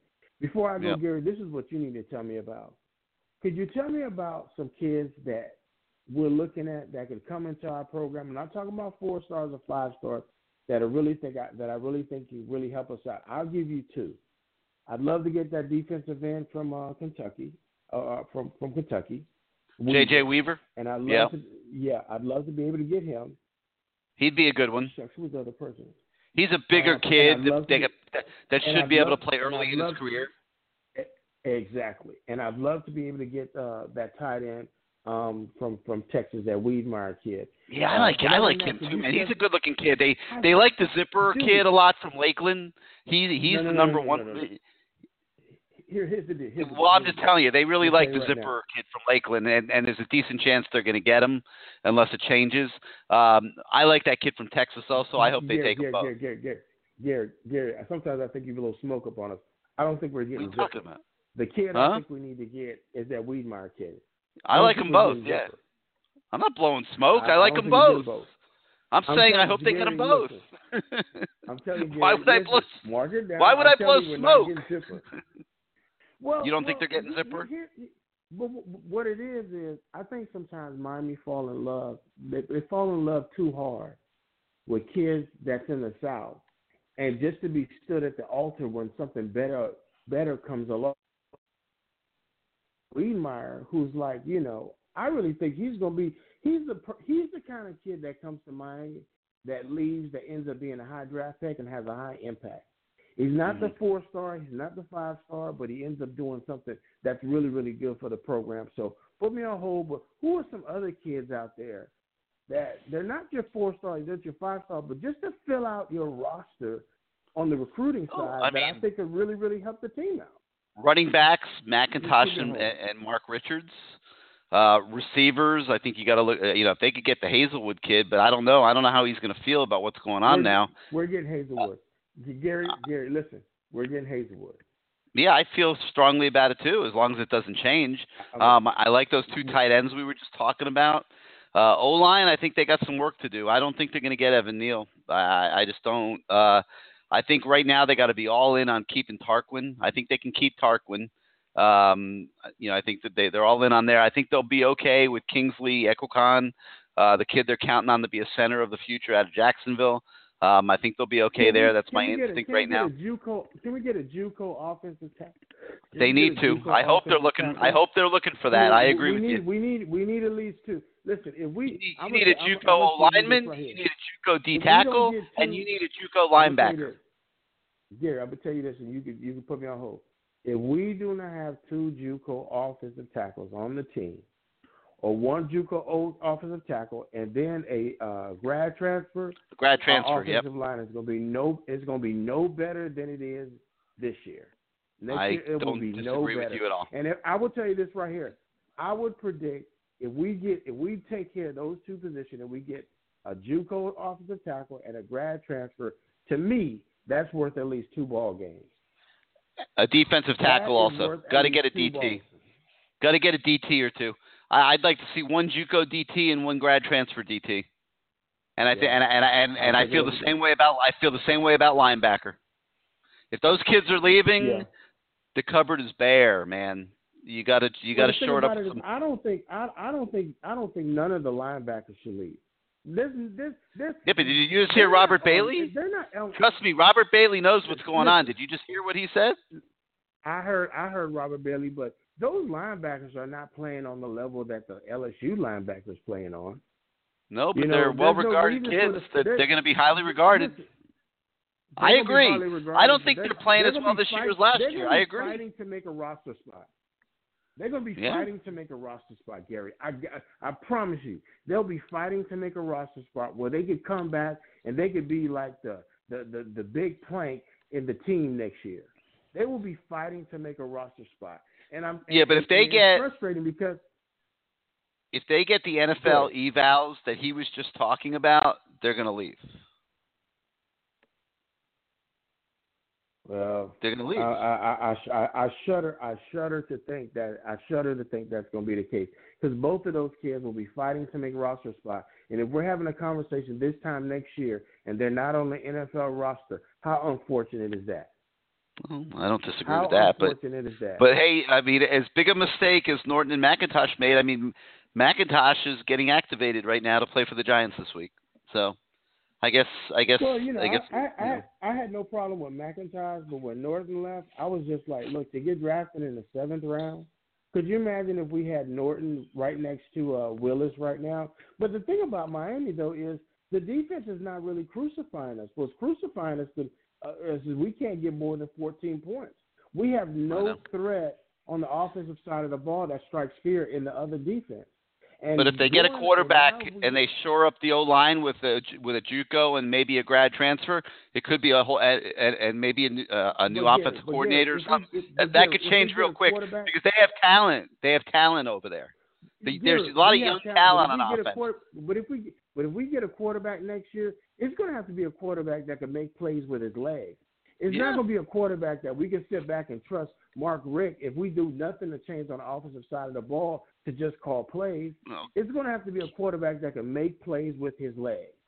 And if we don't have Kelly a quarterback Bryant- that can make plays with his legs, then we're going to be in trouble. Kelly Bryant might be a pipe dream. You know, we don't know yet, but that is exactly what the doctor ordered right there. So we'll you see know, what happens. Perfect. He he'd be perfect. Thanks. Keep it Yep. on hold, Gary. We'll keep this right, man. conversation going. Okay. You got it, man. Thanks for calling in. Give us a call next week. All right, 563 999 3633. 563 999 3633. Hit one on your keypad. If you want to come on the show, we got about 52 minutes left. Let me attack a couple of these questions that were submitted by the posters on the message boards at canesport.com. Is the athletic director's goal a winning program that competes for championships or one that is content with average, below average results? Well, I can tell you right now, they doubled every budget. They built a $40 million indoor practice facility since Mark Richt was hired.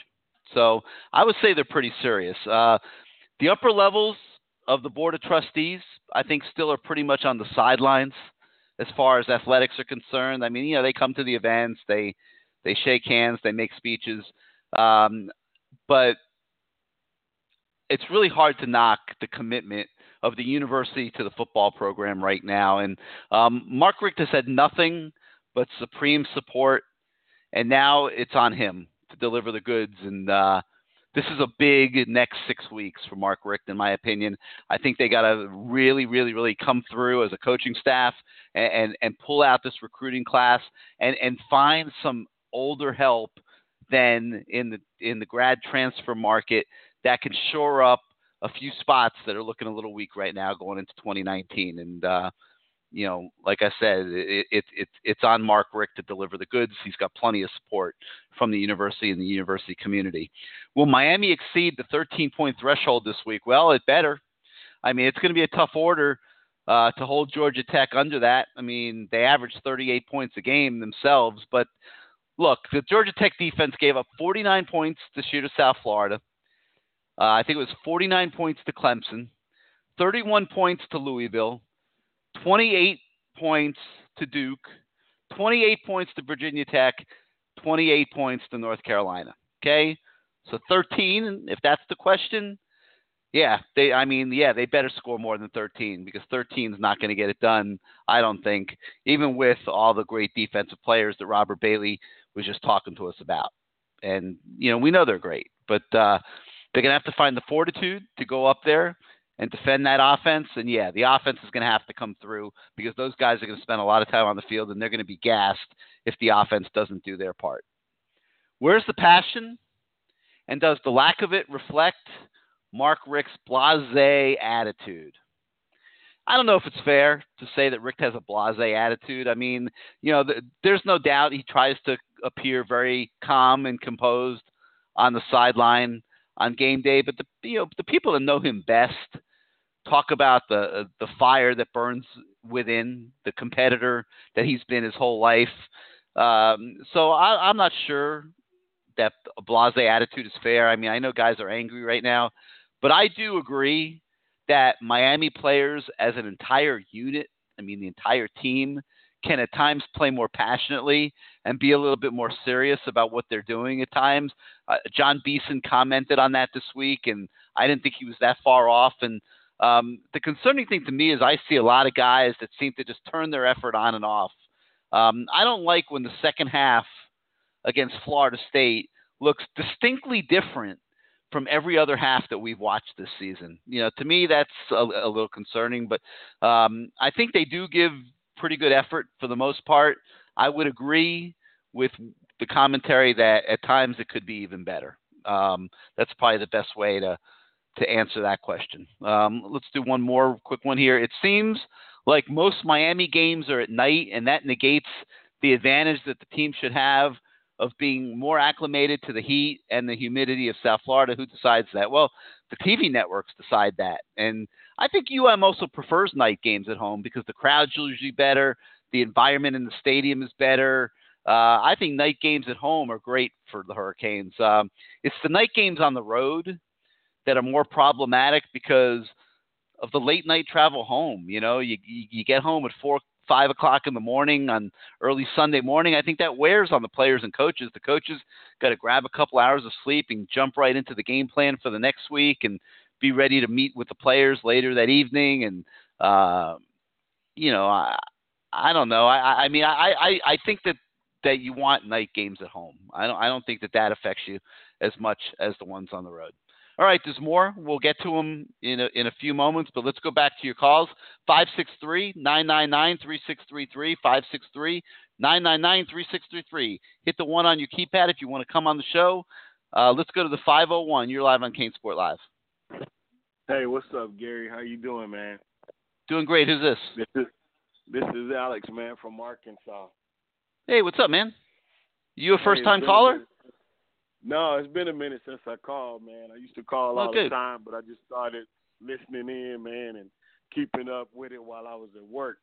But after after this past week, man, I couldn't wait any longer. Well, talk to us. What you got? Well, man, I I just and you just hit it on the head. Whoever sent you that uh email, it's really difficult as a uh Hurricane fan to to watch the games a lot of times, man, because I just don't see the passion and the and the fight. And it just it's really hard to watch. So what I did a little bit this week was more so than than the past. I kind of because we all have talked about the play calling. I kind of zeroed in on the uh the offensive line. And the last game after game, man, I'm watching guys. Uh, the first rule is when you're first learning this in Little League, Gary, is you block your man to the whistle blows. Man, I'm watching guys that don't even fire off the ball. I'm watching guys that miss miss their blocks and just turn around and start ball watching. They don't go look for anybody else to block. A lot of times they're in the way of the running back, and it's really tough. It's really tough. And then when you watching it like this this past week against Duke, even after the rain stopped, Cutcliffe was the first one to start taking chances because he knew he had to go ahead and seize momentum of the game. So he started trying to throw the ball. Of course, it didn't work at first because, of course, they wasn't accustomed to the rain and all of that, like being down in South Florida. But they kept trying it till eventually it worked. And so I'm like, well, man, come on now. You got to at least do something. And and I hate to just like be one of those guys that just like jump on Mark Rickman because he really is, seems like a really good guy.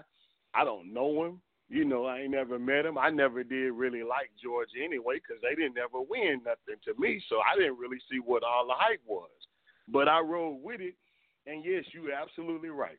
Last year, they did great and everybody was riding on board, but it was still cautious optimism because we just didn't know, okay, well, we're going to be able to sustain it. Well, fast forward, here it is a year now, and man, our offensive line looks worse than when we used to give Kehoe all that grief. It looks horrible. And and really it doesn't look like it's about to get any better. I'm hoping that the things you just mentioned, we're gonna be able to get some of this stuff done. But man, when you start as a as a Hurricane fan and you start watching the Duke players out on our field ton us talking about this ain't the 80s and the 90s and all of that, and you look over there, man, and them guys don't even seem like they give a doggone. They don't even look like they care. Some of them. Now I know some of them do, but for the most part, they look like they could care less, and that's the part that's disheartening to me. So I'm like, okay, if they don't care, why should I drive down to Atlanta and watch you lay down against Georgia Tech? So, I mean, I guess I'm asking you as a fan, why should I drive to Atlanta to come watch them play if I'm not going to even see any fight? If you're going to beat me, beat me because you better, not because we lay down. Where do you live? Where'd you say you live? I'm in I'm in Arkansas, North Little Rock, Arkansas. So how long's So the drive? About, about eight hours. Eight hours. Yeah. Yeah, I think if I was going to drive eight hours each way to go see the Canes play in Atlanta, I'd want to see effort, no doubt. Man, I I love him. I rep I rep the Canes re- religiously, man. Right here. Are you in coming? Razorback. Are you Are you coming on Saturday? I that was the plan, man, but I'm like stuck in between, Gary. Come on, come come down. Come on down. I'll be there. I'm like stuck in between, man. I'm like, come on, man. If y'all gonna just sit here and lay down, I mean, for real. Come I mean, down. it's um, just- it's- come down. Make sure you say hello. it's say really hello. disheartening, man. It's really disheartening as a as a Hurricanes fan. It's really disheartening. I'm I'm just hoping, you know, that the things that you and some of the other callers said, you know, I I know like the uh, earlier you had D Black on. He hadn't been on in months, you know, but we still listen. Everybody still listens, but you just give everybody a chance to talk and say what they have to say. But it's really disheartening, man, to watch the team that you love come out here and the guys don't show no heart and desire, and it's just Mhm. not Hurricane football. And Well, I hope the they do. I, I hope they do Saturday because if they don't, it's going to be another ugly day. Because you can't go to Georgia Tech and not have heart and desire and defend that offense. Well, tell tell me, Gary, because you down there and you got the you got the beat. Tell me what's the feeling of the people down there? Because I know on the I mean, I can only go by what they on, say. I mean, I can only go by what they say, and and and the coaches and players are adamant that they're going up there to play, and that their heart's going to be in it.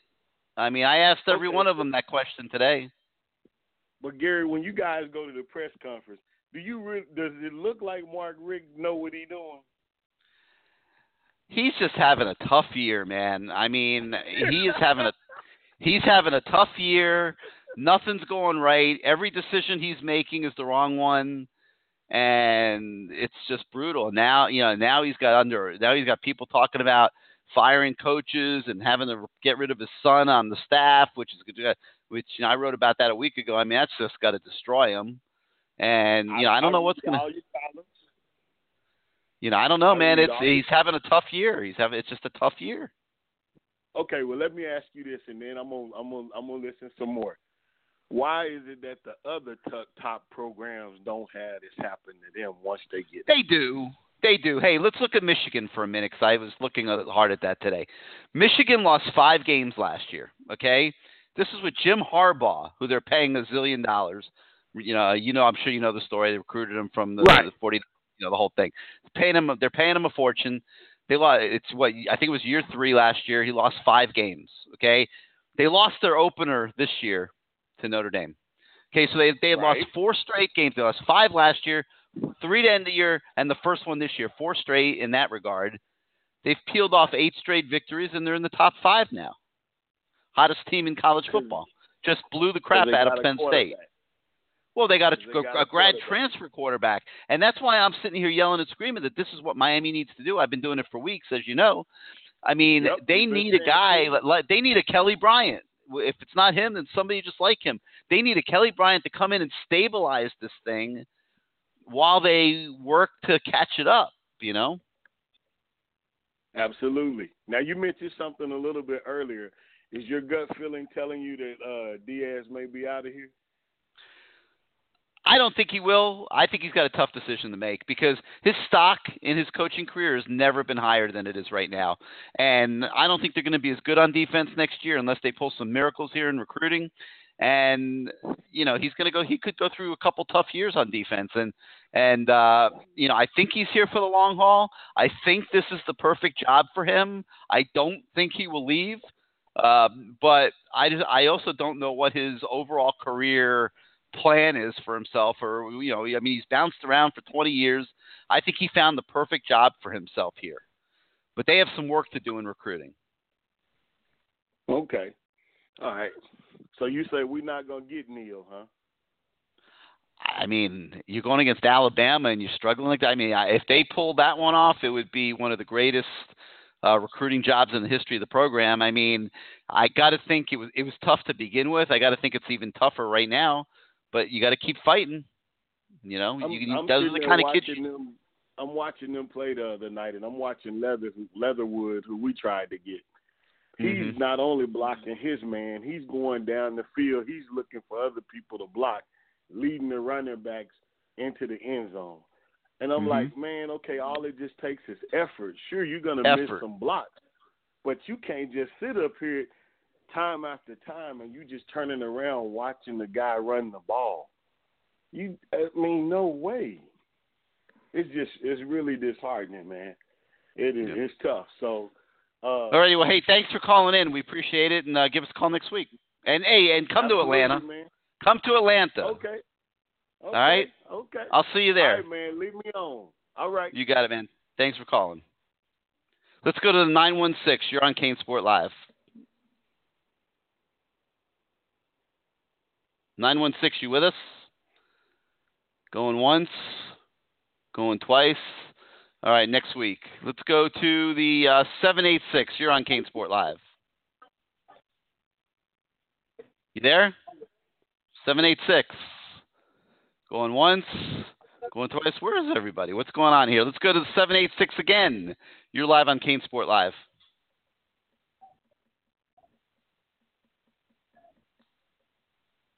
Seven eight six, going once, twice, three times. All right, let's go to the nine five four. You're live on CaneSport Live. Gary, There we go. Who's this? this is Joel.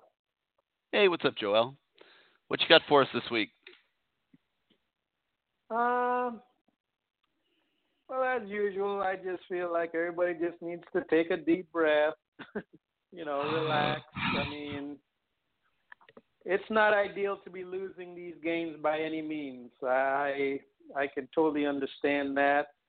Um, I you know something. I think Mark Richt is well aware of the limitations of his team. Um, and I think he can't just come out and say that when he's being questioned, for example, by the media or whatever. I think um, I think they're still dealing with the sanctions and and and having the hit to the scholarships, and I think coming even into the season, uh, one of the things that was brought up was the issue of depth. Uh, there was talk, if I'm not mistaken, about depth on maybe the offensive line, tight ends. There was a question about depth. Um, you know, so there there was there's there's still issues, and even as people are talking about the defense, um, there's issues as far as depth. I mean, where's the linebacker depth? Um, so this this team wasn't exactly rolling.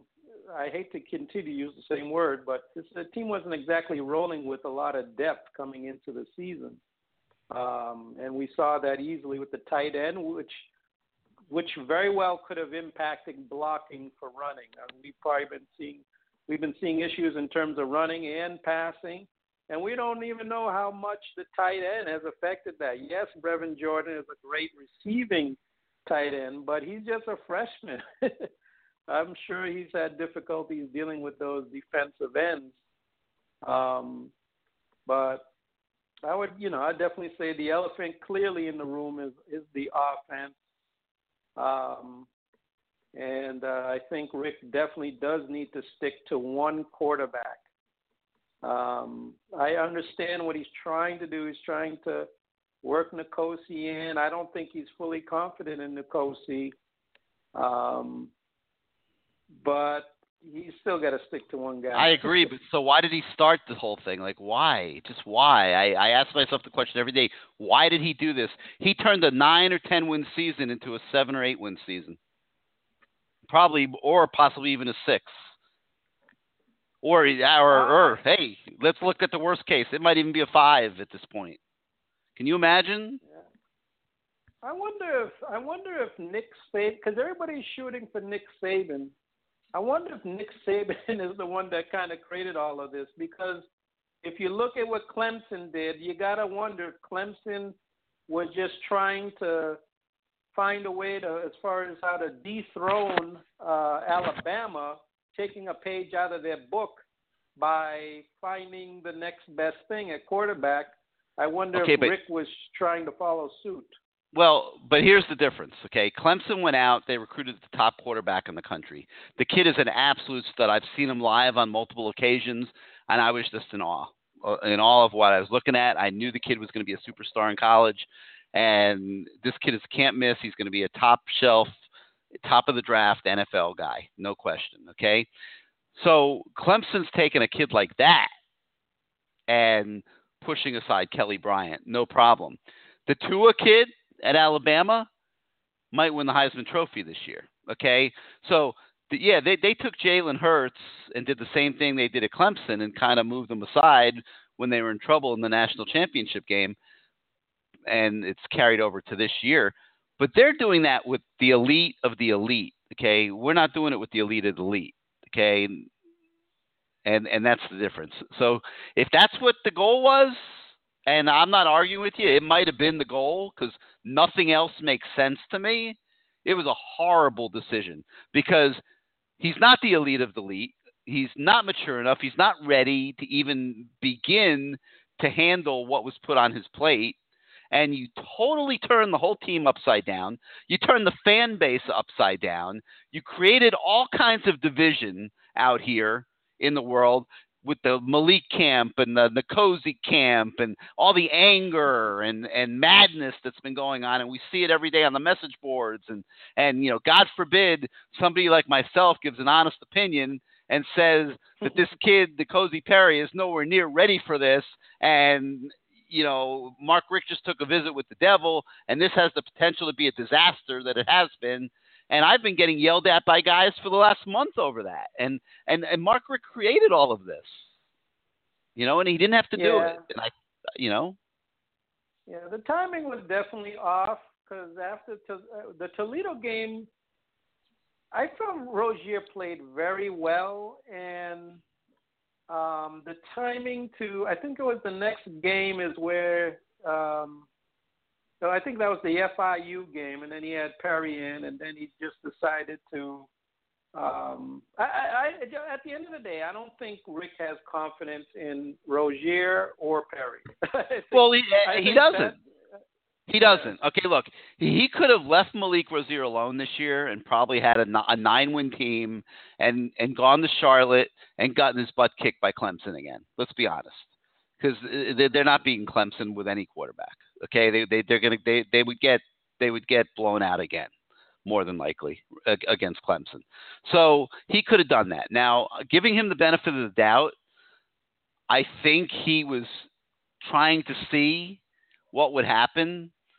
I don't think he had a firm conviction on the N'Kosi, but I think he kind of like I think he, you know he knew he wasn't going and beating Clemson with Malik, so I think he just wanted to see what would happen if he put N'Kosi in there, and it's just the whole thing's just blown up because now Malik, who was never a great quarterback, is fifty percent of the Malik we saw last year, and you know N'Kosi is hit or miss second to second, and you've got an offensive disaster. Yeah. I guess the only thing I wish he would have done, stick to one guy and play to the quarterback's strength. Um, if if that's just running, then just let them run like crazy, and every now and then pull it back, let them do some kind of RPO, and let them throw. Um, you know, but I don't know. There's downsides to both of those guys, unfortunately. No doubt. So we'll see what happens. What else you got tonight? Um, the only other thing was next year uh, about the defense. Um, yes, I, I, I, I do think yeah that there there's a reason to be concerned about the defense, but you know I felt like people were kind of saying that coming into this year. The they were they were like, oh well, we lost McIntosh and we lost uh, uh, what was his name Jackson? I don't even remember. Uh, Uh, Norton, but you had but you had Gerald Willis. Gerald Willis stepped up out of nowhere and became gave you first round draft pick level play at defensive tackle. I, I don't know that you can expect that from Pat Bethel next year. I don't know that you can expect that from John Ford next year. I'm not sure that you, that you can expect that from Nesta Silvera, who might be the best of the three from a prospect standpoint. And you know who is going to make plays at defensive tackle next year? I think that's a huge question. If you take Joe Jackson out of the equation, which sounds like it's a definite, you've got Garvin back, you've got Gregory Rousseau stepping up, and I, and I think Patchan has one more year. But you're not as strong at that position either. Uh, so, you know, that's going to be a work in progress. If those two linebackers leave, Quarterman and Pinckney, uh, you know, you probably got to move McCloud into the middle, I would think, and, and, you know, see what you could fill in around him, but you're not going to be anywhere near as strong at linebacker. Um, you're losing Michael Jackson at corner. You're losing your two safeties, Jaquan Johnson and Redwine. You're going to have to hope that uh, Gurvan Hall and Amari Carter are ready to do it as you know young safeties who have been groomed. Uh, Bandy will be back at corner, and then we'll see who plays the other corner. But um, it, it's going to be much more of a challenge if all these guys depart. If the, if you lose the juniors on top of what you're losing senior wise, uh, that's going to be a tall order next season. But first, we got to get through this season, I guess. Right, right. Uh, I don't know if you All right, mentioned anything about uh, uh, Ahmmon Richards' brother. Are we still in the mix for him, or? Yeah, in the mix, no doubt. Uh, but you know, he's got a lot of teams after him. I, I, I hopefully this little losing spell doesn't uh, affect him, but uh, he's definitely still in the mix. All right. All right. So uh, thanks good. for calling in. Give us a call next week. All right. Take care later. Thank you. All right, let's go to 305. You're live on CaneSport Live. You with us? 305. Going once, going twice. Guys, don't hit one on your keypad if you don't want to come on the show, okay? Number's 563 999 3633. 563 999 3633. You hit one on your keypad if you want to come on the show. If you're just calling in to listen to the show, do not hit one on your keypad because it's putting you in the queue. And then when I bring you on, there's silence on the other end. We've, we've had that three times now in the last 15 minutes. So hit one on your keypad if you want to come on the show. 563 999 3633. Let's go to the 813. You're on CaneSport Live. Hey, what's up, Gary? This is KG. Hey, what's up, KG? What you got for us, man? Um, man, uh, this is the first time I'm calling, but I guess uh, different. Oh, good. Uh, Welcome. Desperate times. No, man, we like we like first time callers. Thanks for taking the plunge. Yeah, desperate times uh, require desperate measures, and uh, as far as uh, we're looking right now, it's uh, it seems pretty desperate. The last three weeks, scored 14, 13, and 12. Um, so I, I'm I'm definitely feeling we're in need of a of a new uh, offensive coordinator. Um, uh, I mean, the offense is struggling. Obviously, special teams is is is a major issue. Um, I do like that we tried to go find a punter this week, so um, hopefully that's something that uh, that'll work out. Um, and even uh, you know the defense, um, as far as us, we're top five in a lot of different categories. But to me, the most important category is points, and we're like number twenty, and that's the you know that's the best part of our team. So um, right now it's just uh, you know definitely a lot of things that are not going right, and um, uh, we definitely, definitely, uh, we definitely need to shake up the coaching staff, um, offensive line, um, definitely the the play calling, and uh, uh, definitely quarterback coach as well. Yep, no doubt. No doubt. You're preaching you're you're, you're preaching to a lot of choirs out here talking about those subjects. So what else you got? Anything else? No, that's just. I mean, that's that's the basic things. Hopefully, uh, things look up this week. Um, uh, at Georgia Tech, um, I'm hoping that. Uh, I mean, the best thing that's been going for us is the defense. So hopefully, uh, you know, all the guys come to play. Um, as far as the, uh, I mean, this, like I said, this is a, is a whole desperate time. But as far as the the linebackers are concerned, I know um, Robert Bailey was saying that these they may be considering coming out. Um, like I don't, I definitely don't think those guys are ready. Um, uh, the defensive line has played well this year. Secondary is played all right, but the linebackers, um, I don't think they've played as well as they've they've played in the past. Uh, at least as freshmen, uh, you know.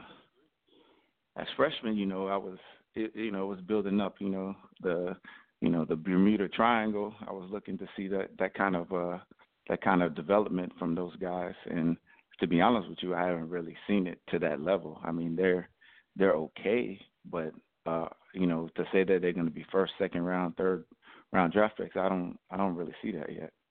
So I mean, hopefully, you know, hopefully against Georgia Tech, they they go ahead and they they, they prove me wrong. But um, you know, as of right now, I don't I don't really see that. Mhm. Alrighty, So, um, you got anything else? Now you just go ahead and put me on hold, and uh, hopefully, uh, like I said, hopefully we'll we'll pull through this week, and uh, you know, win out. So uh, go Canes, man. All right, man. Thanks for taking the plunge. couple more questions from the message boards at canesport.com. The posters How is it humanly possible that Miami doesn't have a quarterback commit in this class? What's even more insane is that only one kid was recruited the entire cycle. That's malpractice win in itself. And uh, kind of hard to imagine uh, malpractice. Huh, that's an interesting way of looking at it.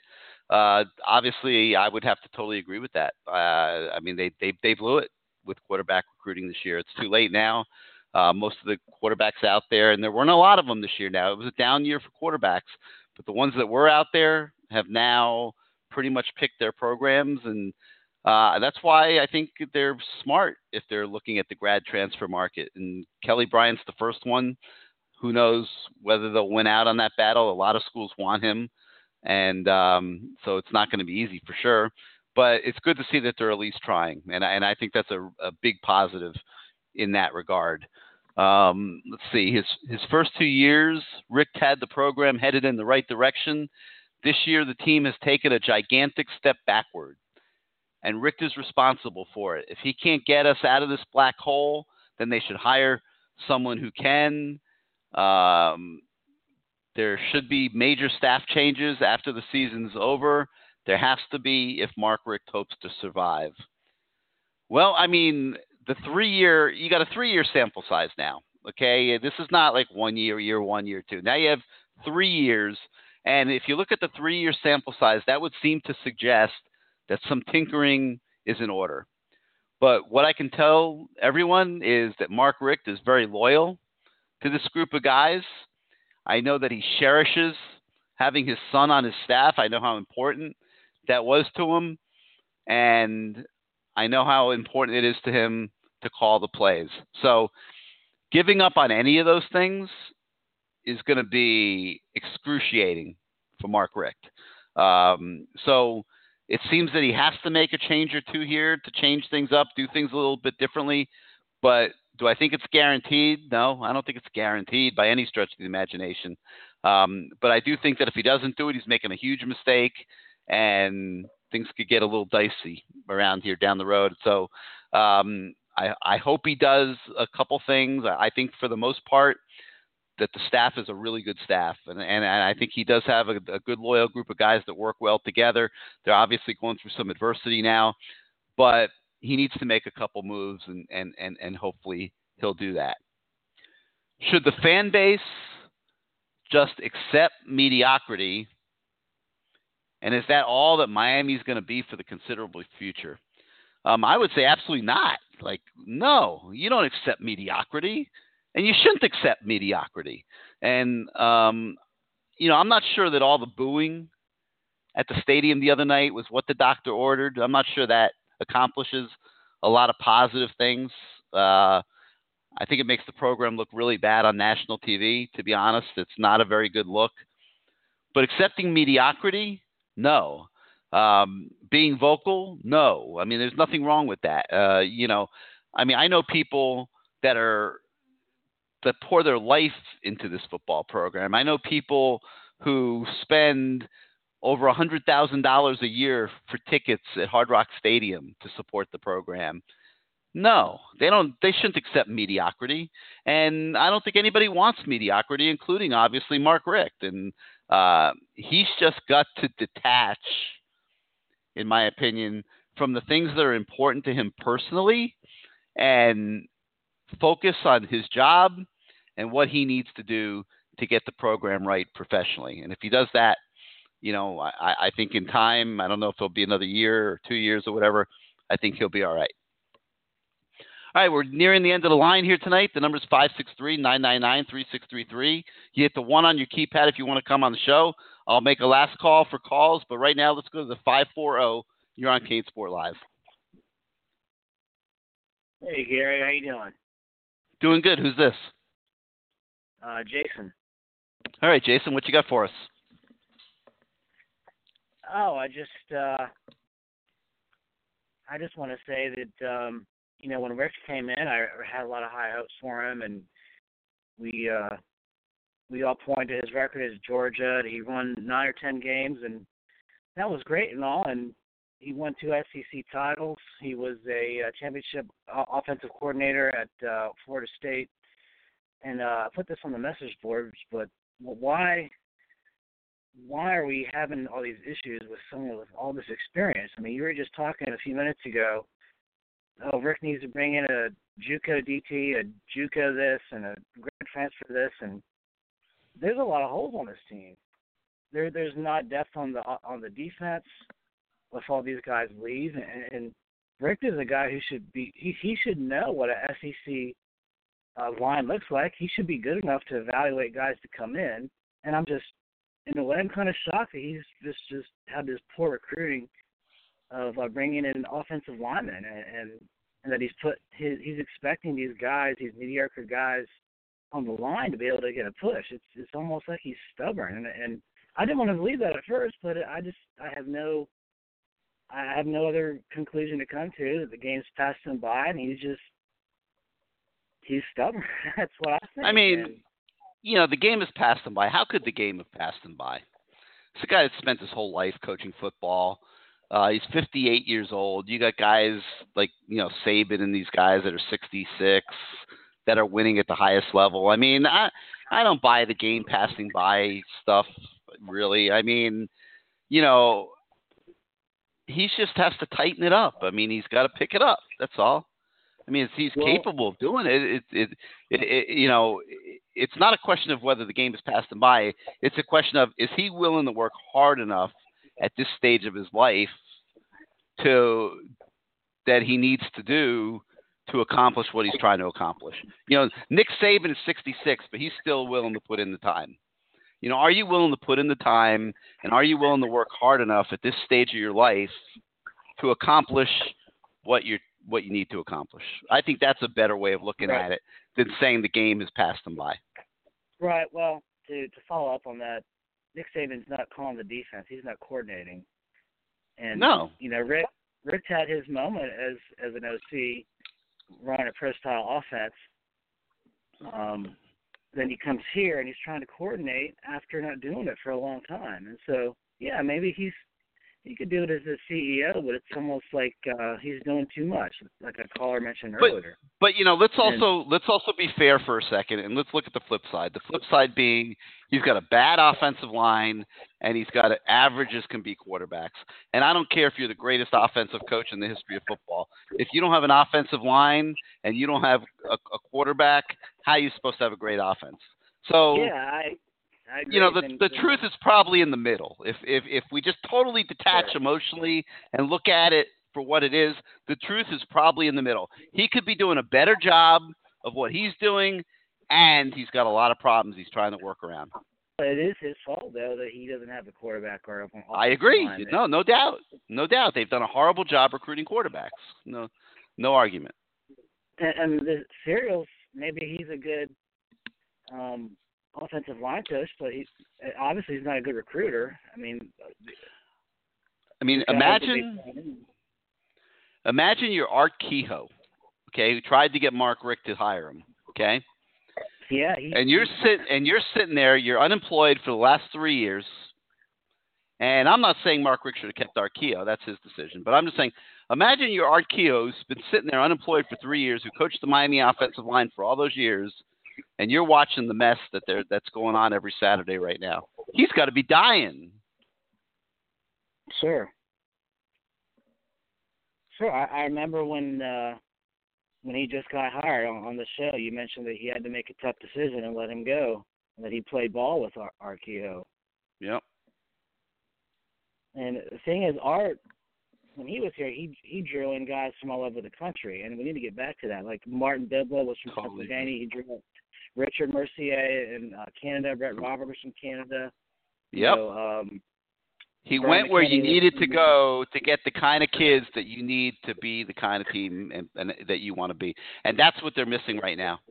Everything's it's it's Flo- state of Florida for the most part a bust, Well, and so I think it's a I think it's a mistake, and I and and you know I I think part of it is that maybe in some cases he doesn't have the guys that can recruit and go out and do that. Yeah, so who is the guy that's really focused on the O line recruiting? Is it just Searels and uh, Well, Searels, yeah. He's the only one.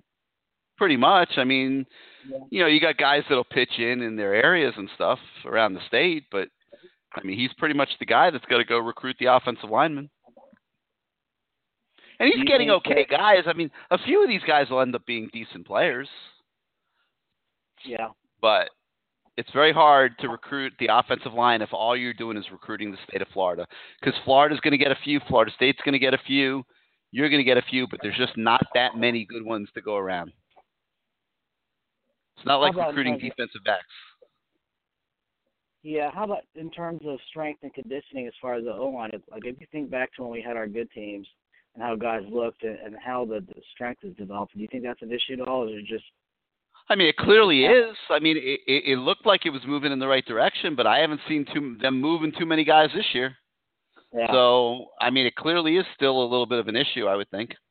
Now, I think they're, you know, they've done some smart things. I thought it was smart to redshirt Corey Gaynor this year because, you know, he's spending the year in the weight room, and I could see he's getting bigger and stronger, and that'll help him be a better center next year.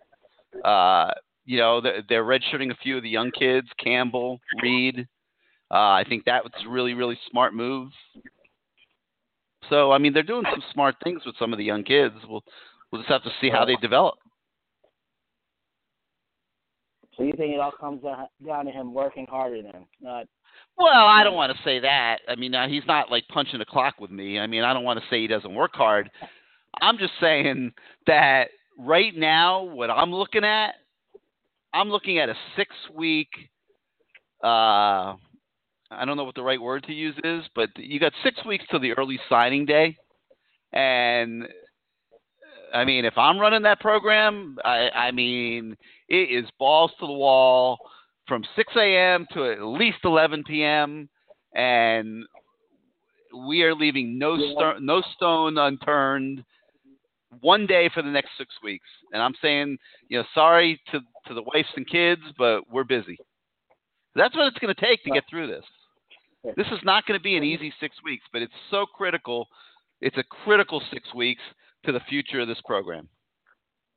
Sure, yeah. I mean, but the thing is, here's my concern. I was mentioning this earlier. When when he was hired, I remember he he said that when he, on in his press conference, in his introductory press conference, he said, "We're not going to try to outsmart anybody, but we're just going to really just work hard and, and try to execute." And it's like we're still hearing that now. And I remember uh, on an interview, he said he was telling his guys, "See this playbook, and that this is overrated. What matters is what you do." And there's truth to that, but like you mentioned before, there's the passing game needs some work, and I'm not sure if, he, like you said earlier, I'm not sure if he's the type of guy who would want to give up the play calling. And and then I also remember when he was hired that you mentioned that he's the type of coach that lets his coaches work uh, shorter hours or or something about spending time with, with family. He worked them to death. So, are, are you yeah, coaches he's- coaches love working for him because they get that time. And and you know, listen, there's nothing saying that you can't win doing that. It's not typical of this business. I mean, most staffs are not like that. Most head coaches are not like that. Uh, you know, they they believe that it's a 100%, especially during the season, unequivocal total commitment. You know, I, I'm not saying that the opposite of that can't work. I mean, we don't know, but you know, I'm talking about these next six weeks right now. This is a this is a critical critical six weeks that we're getting ready to go into here. You got to win a few games and get bowl eligible, no doubt. But the the recruiting that is going to go on in these next six weeks, what kids they're able to keep, what kids they're going to have to replace, who they replace them with, what decisions they make on who to take in terms of JUCOs and grad transfers and things like that. I mean, these are critical decisions these next six weeks that are getting ready to be made that are going to shape the next three, four, five years of the program. So, uh, I mean, what what does your gut tell you? You think he? I, I have no idea. We'll see. We'll keep. We'll we'll be on the front lines for you guys every minute of every day. You know, the Kelly Bryant thing, you know, has come up in the last few days. We were all over that today. I mean, we'll be all over it for you guys, but I, you know, I don't know what's going to happen. We'll see.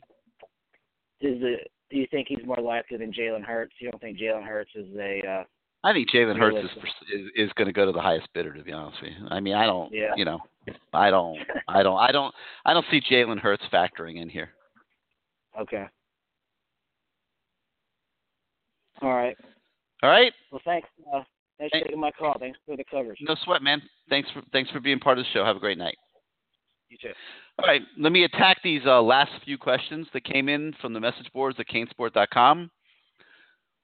Want to talk about what's going through Mark Richt's mind the last three games?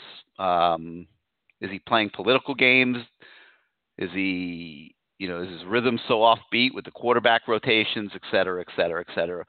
Uh, like I said earlier in the show, I can't explain a lot of it. I mean, the sub patterns with the quarterbacks, putting the cozy in the game with the ball buried deep on their end of the field, saying for multiple weeks that he was starting Malik Rosier because he gave him the best chance to win, then benching him in the fourth quarter, including a drive to try to tie the game, something Rosier had great success with last season, late drives. I mean, none of it makes sense. I, I mean, I'd chalk it up to him just having a really, really, really tough year where just everything's going wrong, every decision's not working. Uh, it's just like a it, it, it's like a stampede of misfortune, really. Um, you know, the one thing I'd like to see is I'd like to see Mark own a little bit more of it. You know, I, I think that's important.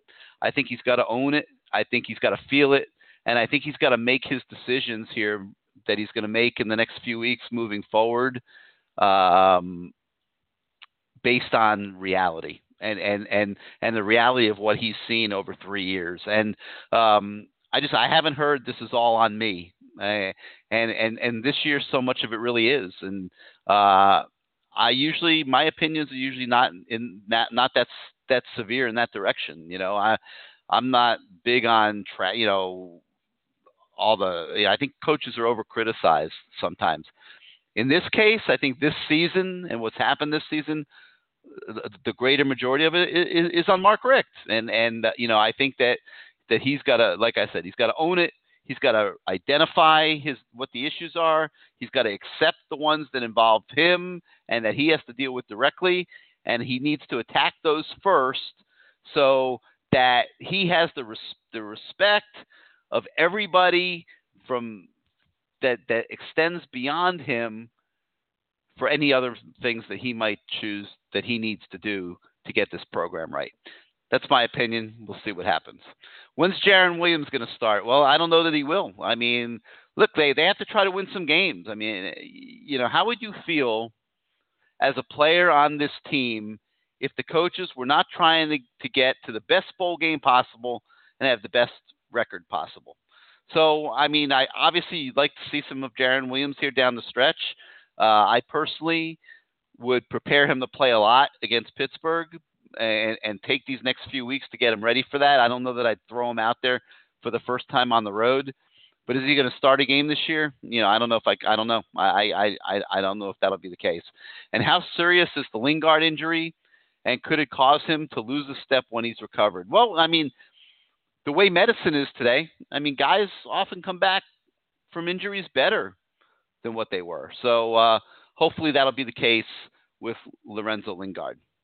All right, guys, great show tonight. I want to thank Robert Bailey for joining us with Bruce Warner on the Sicilian Oven Point Counterpoint segment. I thought that was really good. And, you know, Robert gave us some good insight on what's going to be going on with these guys as it relates to the National Football League. Also gave us a nice perspective of a former player on what's going on with the team right now. Um, obviously, want to thank, as always, Sicilian Oven for sponsoring tonight's show itself. Uh, six locations throughout South Florida. Great place to go for lunch or dinner, you've got the Plantation location at the Fountains Complex off University Drive, the Aventura location at 205th and Biscayne. Um, you got locations in Lighthouse Point. You got the one in Coral Springs on Sample Road on 101st, and the one in Boca Raton, and then the new location on Oakland Park Boulevard, just west of Bayview in Fort Lauderdale, where they have the full liquor bar. So go to SicilianOven.com, find the location near you, go visit them for lunch or dinner.